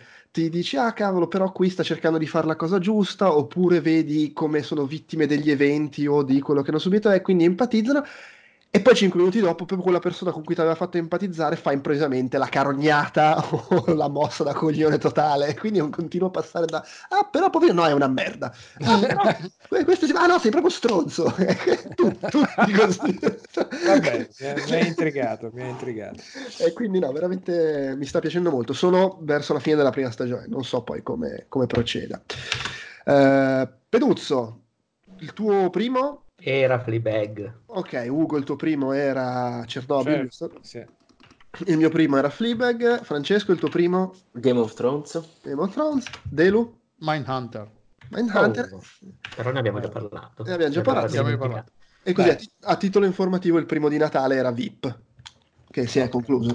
Va bene. Quindi abbiamo finito con le classifiche. Io voglio proprio fare velocissimamente le mie menzioni. Poi Anch'io una menzione speciale ce l'ho. Allora, io proprio super velocemente. Eh, secondo me, questa prima metà di ultima stagione di Bojack Horseman Mm, è, mm, è la mm. prima volta che mi sembra al livello della terza stagione che per me era di gran lunga la superiore. Cioè trovo che sia tornato a livelli di eccellenza qua. Sì, non l'ho messa anch'io perché sto aspettando che finisca la stagione. Esatto. Sì, E- È anche nelle mie menzioni speciali. Ok, poi vole- vorrei menzionare The Good Place, che adesso è in corso la quarta stagione, che è l'ultima, però in Italia siamo alla terza, io non ho ancora visto la quarta. Io non ho ancora visto la terza. Ok, vabbè, senza far spoiler, però serie clamorosa secondo me che riesce nella cosa del ha uno spunto che potrebbero farci una sitcom sempre uguale per 40 anni e invece lo manda a fanculo dopo 5 puntate perché continua a cambiare continu- continuamente la situazione eh, ed è una serie comica senza mezzi termini, ha anche temi interessanti, però è una commedia, ma è con- un continuo ribaltone divertentissimo. E E- quello The Good Place, anche quello eh, tra le cose, dov'è che si trova? Su Prime Video? Su... È su Netflix se non sbaglio in. Italia. Sì. Eh, ma su Netflix in Italia ci sono soltanto le prime due stagioni. Sì, soltanto le Per- per- per- Tra l'altro l'hanno su Netflix- rimessa di recente la prima stagione, mi pare che l'avessero anche La seconda. La seconda. Ah, vi dico invece che sul Netflix francese stanno uscendo le puntate della quarta mano a mano che le danno in America. Eh, eh. vedi, un po', eh, vedi il fastidio. E no, e poi volevo menzionare come cose che non ci sono in Italia, che nel- l'anno scorso sono finite sia Catastrofe che You're the Worst, che sono due serie che accomuno perché sono entrambe serie comiche, quindi puntate brevi, si ride molto. Catastrofe è britannica, quindi sono anche tipo sei puntate a stagione, You're the Worst sono una decina, eh, e perché hanno un- uno spunto simile, nel senso che You're the Worst c'è una coppia fra una tizia americana e un tizio britannico che va a vivere in America. Tra l'altro lei ha i capelli rossi, Catastrofe è l'opposto, lei ha i capelli rossi ma è britannica e lui è americano e va a vivere in eh, Gran Bretagna. Si mettono assieme, entrambi hanno questa cosa che partono con loro che si mettono assieme invece di fare la sitcom ma staranno assieme o no, quello che fanno è raccontare cosa succede dopo. Ed entrambe fanno ammazzare dal ridere, sono ciniche e cattivissime ed entrambe riescono però a parlare di cose molto interessanti e profonde. The Worst parla tipo di depressione clinica, di dipendenze.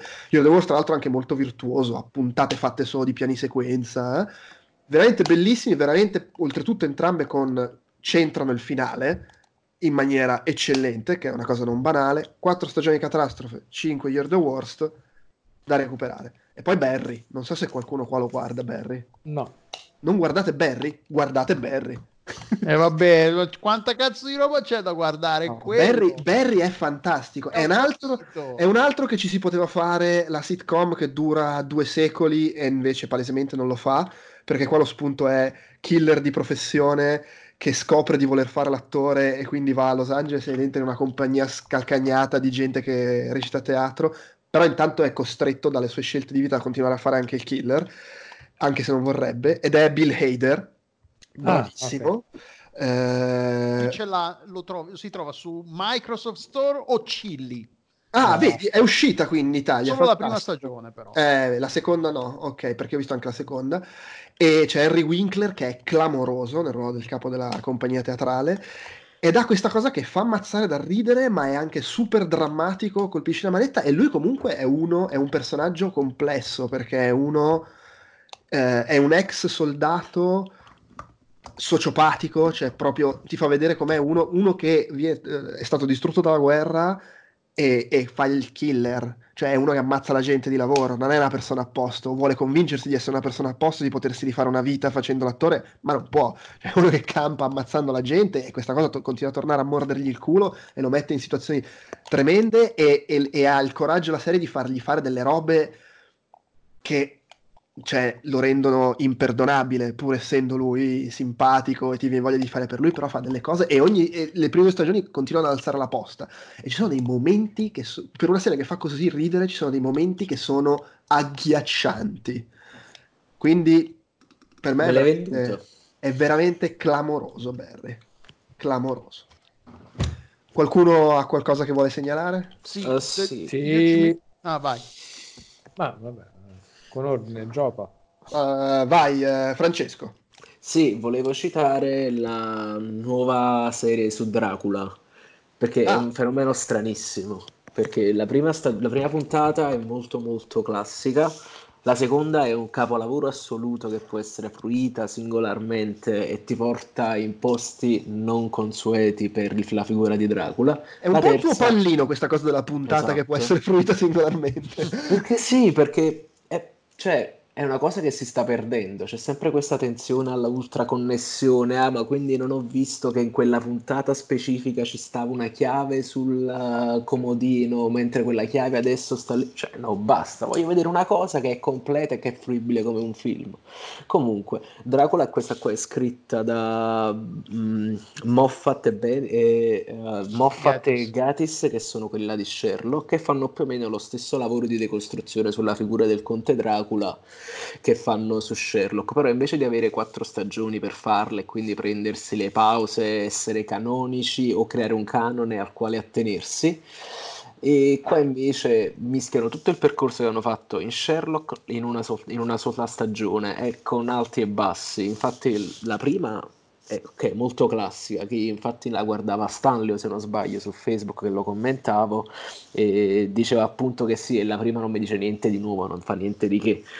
La seconda invece è veramente bellissima, perché immaginiamo un contesto alla um, Assassino sull'Oriente Express, però sulla nave che porta Dracula uh, a Londra, e quindi con questi meccanismi di tensione tra i vari passeggeri della nave. E sempre con un meccanismo che parte tra, eh, tra il protagonista che è Dracula, perché Dracula non è visto come villain, come mostro, ma come il vero protagonista, il vero fulcro della serie e quella che è l'antagonista che è questa suora che probabilmente se avete visto il trailer motiva il fatto che escono queste suore con i paletti alla baffi e tutti quanti dicevano eh ma che è sta cagata? No invece è mm. molto motivato. E la serie è molto cioè pre- presa come deve essere molto interessante. Lui è bravissimo veramente bravissimo soprattutto perché si rifà ad una tradizione in cui Dracula è effettivamente una figura affascinante, contenta di essere un mostro, non è dolente come quello di... Uh, oddio, quello di Coppola, era, esatto, non c'ha quell'irismo romantico, quella questo attenersi costantemente al libro, però riscrivendolo, è proprio una figura a parte che mi ricorda moltissimo Christopher Lee.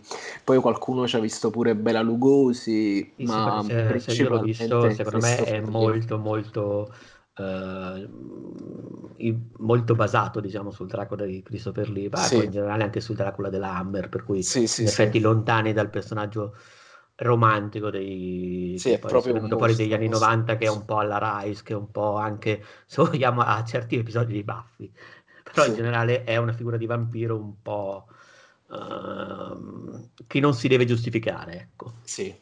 È completamente carismatico è un narcisista è un edonista è, è un perfetto Dracula contemporaneo anche quando è ambientato nell'Ottocento e poi purtroppo la terza, la terza puntata è brutta proprio. Non l'ho ancora vista. Eh, ne riparleremo allora. Visto le prime due mi sono piaciute, mm, sono effettivamente abbastanza d'accordo. E la terza non, non mi è ancora... La prima sì, sì, è quella più classica rispetto al romanzo, la seconda è, è un episodio di Sherlock Holmes di, di, di Moffat, però fatto con Dracula comunque funziona bene. La terza ne ho sentito parlare solo male, però appunto non l'ho ancora vista.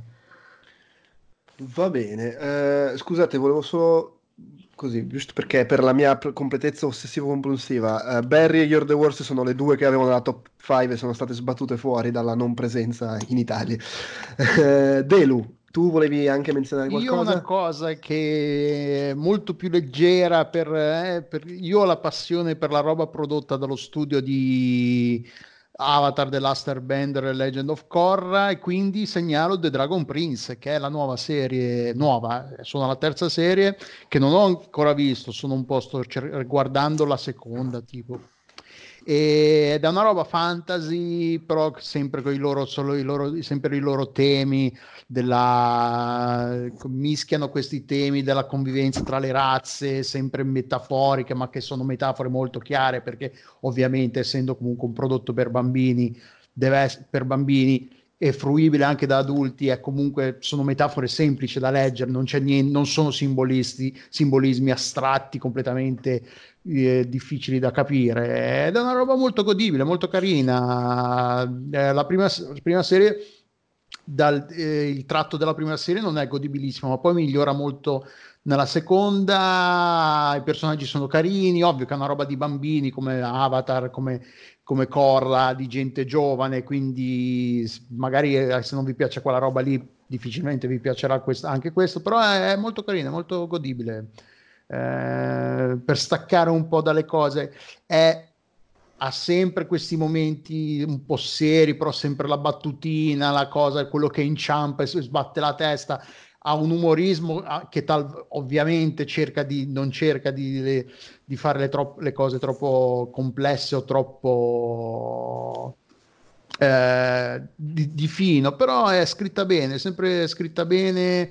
E nasconde dietro appunto la cosa di essere un prodotto per bambini ed essere a cartoni animati eh, nasconde, cioè nasconde, racconta temi non, non, banali e storie non banali, quindi lo consiglio, è godibile, piace, piace, piace, piace. Va bene, uh, Ugo, Peduzzo, avete qualcosa voi? Io ah, si trova su Netflix, non l'ho detto, è una roba che si trova su Netflix. Bravo. Vai pure Ugo. Il metodo Kominsky. Ah, ah beh, era uno dei miei, quindi lo togliamo, sì, lo tolgo dalla mia lista. So, beh, vabbè, parliamo adesso. Sono bravissimi tutti e due in maniera devastante. È scritta con un ritmo a mitraglietta clamoroso. La gestione dei personaggi è molto umana. E sì, è, Alan Arkin e Michael Douglas sono due mostri, quindi fanno, hanno dei tempi perfetti e delle, delle situazioni che poi ti fanno divertire anche nella loro uh, umanità o momenti più difficili. No, no, proprio scritta a mitraglietta. Che dici, Peduz? Sì, sono d'accordo. Io, tra l'altro, è una di quelle serie che non vedo regolarmente perché le metto in citazione come serie che, di cui vedo episodi a caso quando sto facendo altre, poi mi metto mm. davanti alla televisione. Magari c'è la mia ragazza che sta guardando quella serie lì. Così ho fruito e sto fruendo Comischi, per cui in maniera eh, discontinua, però in modo tale da magari poi recupero di solito in questi casi recupero sempre gli episodi o rifaccio da capo. E sì, mi sta piacendo per gli stessi motivi. Tra l'altro, ho appena visto l'episodio in cui c'è Alison Jenny che interpreta se stessa, l'ho trovato strepitoso. Mm-hmm. Sì. In cui fa il corso di. perché lui è un attore, eh, diciamo così, è un di buon livello ma non così alto, mentre lei invece ha vinto l'Oscar, così tutto quanto è tutto fighissimo perché tutti gli studenti apprezzano lei che teoricamente è la supplente. E poi come serie sempre eh, che vedo così per caso, mentre eh, mi sono visto un sacco di puntate della seconda stagione di uh, Mrs. Maisel Ah, ok, ah, io avevo... La prima, l'ho, l'ho vista, la prima l'ho vista regolarmente, la seconda ho iniziato il primo episodio a Parigi da solo un po' di mesi fa e ho visto quasi tutta la, okay. la saga, diciamo così, del... Parigi, a Parigi. Da, ho visto quello a Parigi prima, poi adesso ho visto in maniera discontinua, quindi come ti dicevo prima, ah eh, tutta la parte nel, nel, camping, diciamo così, okay. nel, tutta la parte dirty dancing, diciamo. Sì, sì, sì, all'acqua, all'acqua. No, quella è clamorosa. Io l'ho messa, appunto, era anche per me una di queste menzioni qua, semplicemente perché ho visto la, la terza stagione, che dovrebbe essere uscita nel 2019. sì, sì, è quella del 2019. Dicembre, e quindi eh, sì, era da menzionare. Però la terza stagione mi è piaciuta leggermente Mm, forse meno de- delle altre, ma comunque atomica, perché poi la messa in scena è clamorosa. Sì, sì, sì, è sempre, è comunque sempre bellissimo. No, Magari... Poi gli attori, il padre per me è sempre il personaggio dell'anno in qualsiasi e, la, e il figlio, poi la sottostoria del figlio sì, è bellissima. Sì, è clamoroso. Eh, eh, boh, poi io in realtà sono un grandissimo fan del Palladino perché sono uno di quelli che si è sparato, ma già all'epoca eh, tutto Gilmore Girls, per cui mi, mi, piace un sacco, mi piacciono come gestisce i dialoghi. Ma, ma io una, là veramente mitragliatrice. È una mitraglia. Anche per le attrici deve essere un, un disastro perché è veramente scritto alla velocità della luce e pretende di essere recitato alla sì, velocità sì, sì, luce. assolutamente. Sì, lei scrive lei e lui credo che ci sia anche il marito. Eh. Uh, però veramente secondo me è sempre una bellissima serie sì, sì, che forse non ha, ha, deve ancora ritrovare uh, i picchi della prima stagione ma sicuramente non è lontana ecco Va bene, direi che siamo arrivati alla fine. Una parolina d'amore solo uno è Good Omens, molto carina. Ah, ah ok. Ah, merita. bravo, ho visto i primi Eh. due episodi, è vero, li sto, Eh, lo sto loro- adesso. anche là la coppia di loro due è fantastica. Sì, sì, sì. È l'unica Poi- cosa veramente fantastica della serie. Sì, lessi sì, sì, libro- gli mancano un po' i soldi, eh, Eh, però, mm, comu- eh, però è sì. comunque. tanto amore, però eh, mh, purtroppo non, cioè, ci sono cose che non riescono a essere trasposte in serie Eh, come sì, sono sì, bene sulla carta, come funzionano bene Eh, sulla sì, carta, quindi ti resta un po' questa amaro in bocca perché Neil Gaiman qualcosa mi piace, qualcosa no. Secondo me c'è molto più Terry Pratchett in, uh, Sì, nel sì, libro Omens in generale. e proprio quella mh, comicità, quella velocità di Terry Pratchett, secondo me con quella voce narrante fuori campo così invadente nella serie non funzionano bene, secondo me. Poi, poi secondo me c'è proprio, c'è anche un sacco di loro che vogliono fare Douglas Adams. Eh, eh sì, eh sì. Vabbè, Però, su, questa beh, nota, comunque- su, su- su questa nota di sconforto di Francesco, secondo me possiamo concludere. Io l'ho detto come una cosa positiva, però è stata, è stata Eh, il problema è quando metti a fare Douglas Adams, che là veramente è roba impensabile. Cioè, se adesso, ama- se adesso Apple ti fa bene la fondazione, dici wow, incredibile, però fare davvero bene a Douglas Adams è Eh, impossibile. secondo me loro sono, è come se fossero due fan che hanno scritto la fanfiction. Eh, Va bene. Però vabbè, secondo me mi, stanno, mi, mi piacciono gli attori, mi piace Sì, infatti, adesso, ho nominato semplicemente perché il rapporto tra loro due è come è, è, è vederli sullo schermo entrambi è sempre bellissimo. ah, David Tennant Quindi è- uh, unico. Sì, sì. Poi le piccole manie, uno che quella l'angelo che, che pecca, diciamo, di gola, che si va Sì, per- sì, sì, sì, sì, che golosino fa futino. Sì, sì, sì, è una bella cosa. Va bene ragazzi, direi che possiamo concludere qua. Eh, grazie a tutti e grazie per l'ascolto e alla prossima con Outcast Popcorn. Ciao. Ciao. Ciao. Ciao. Ciao. ciao.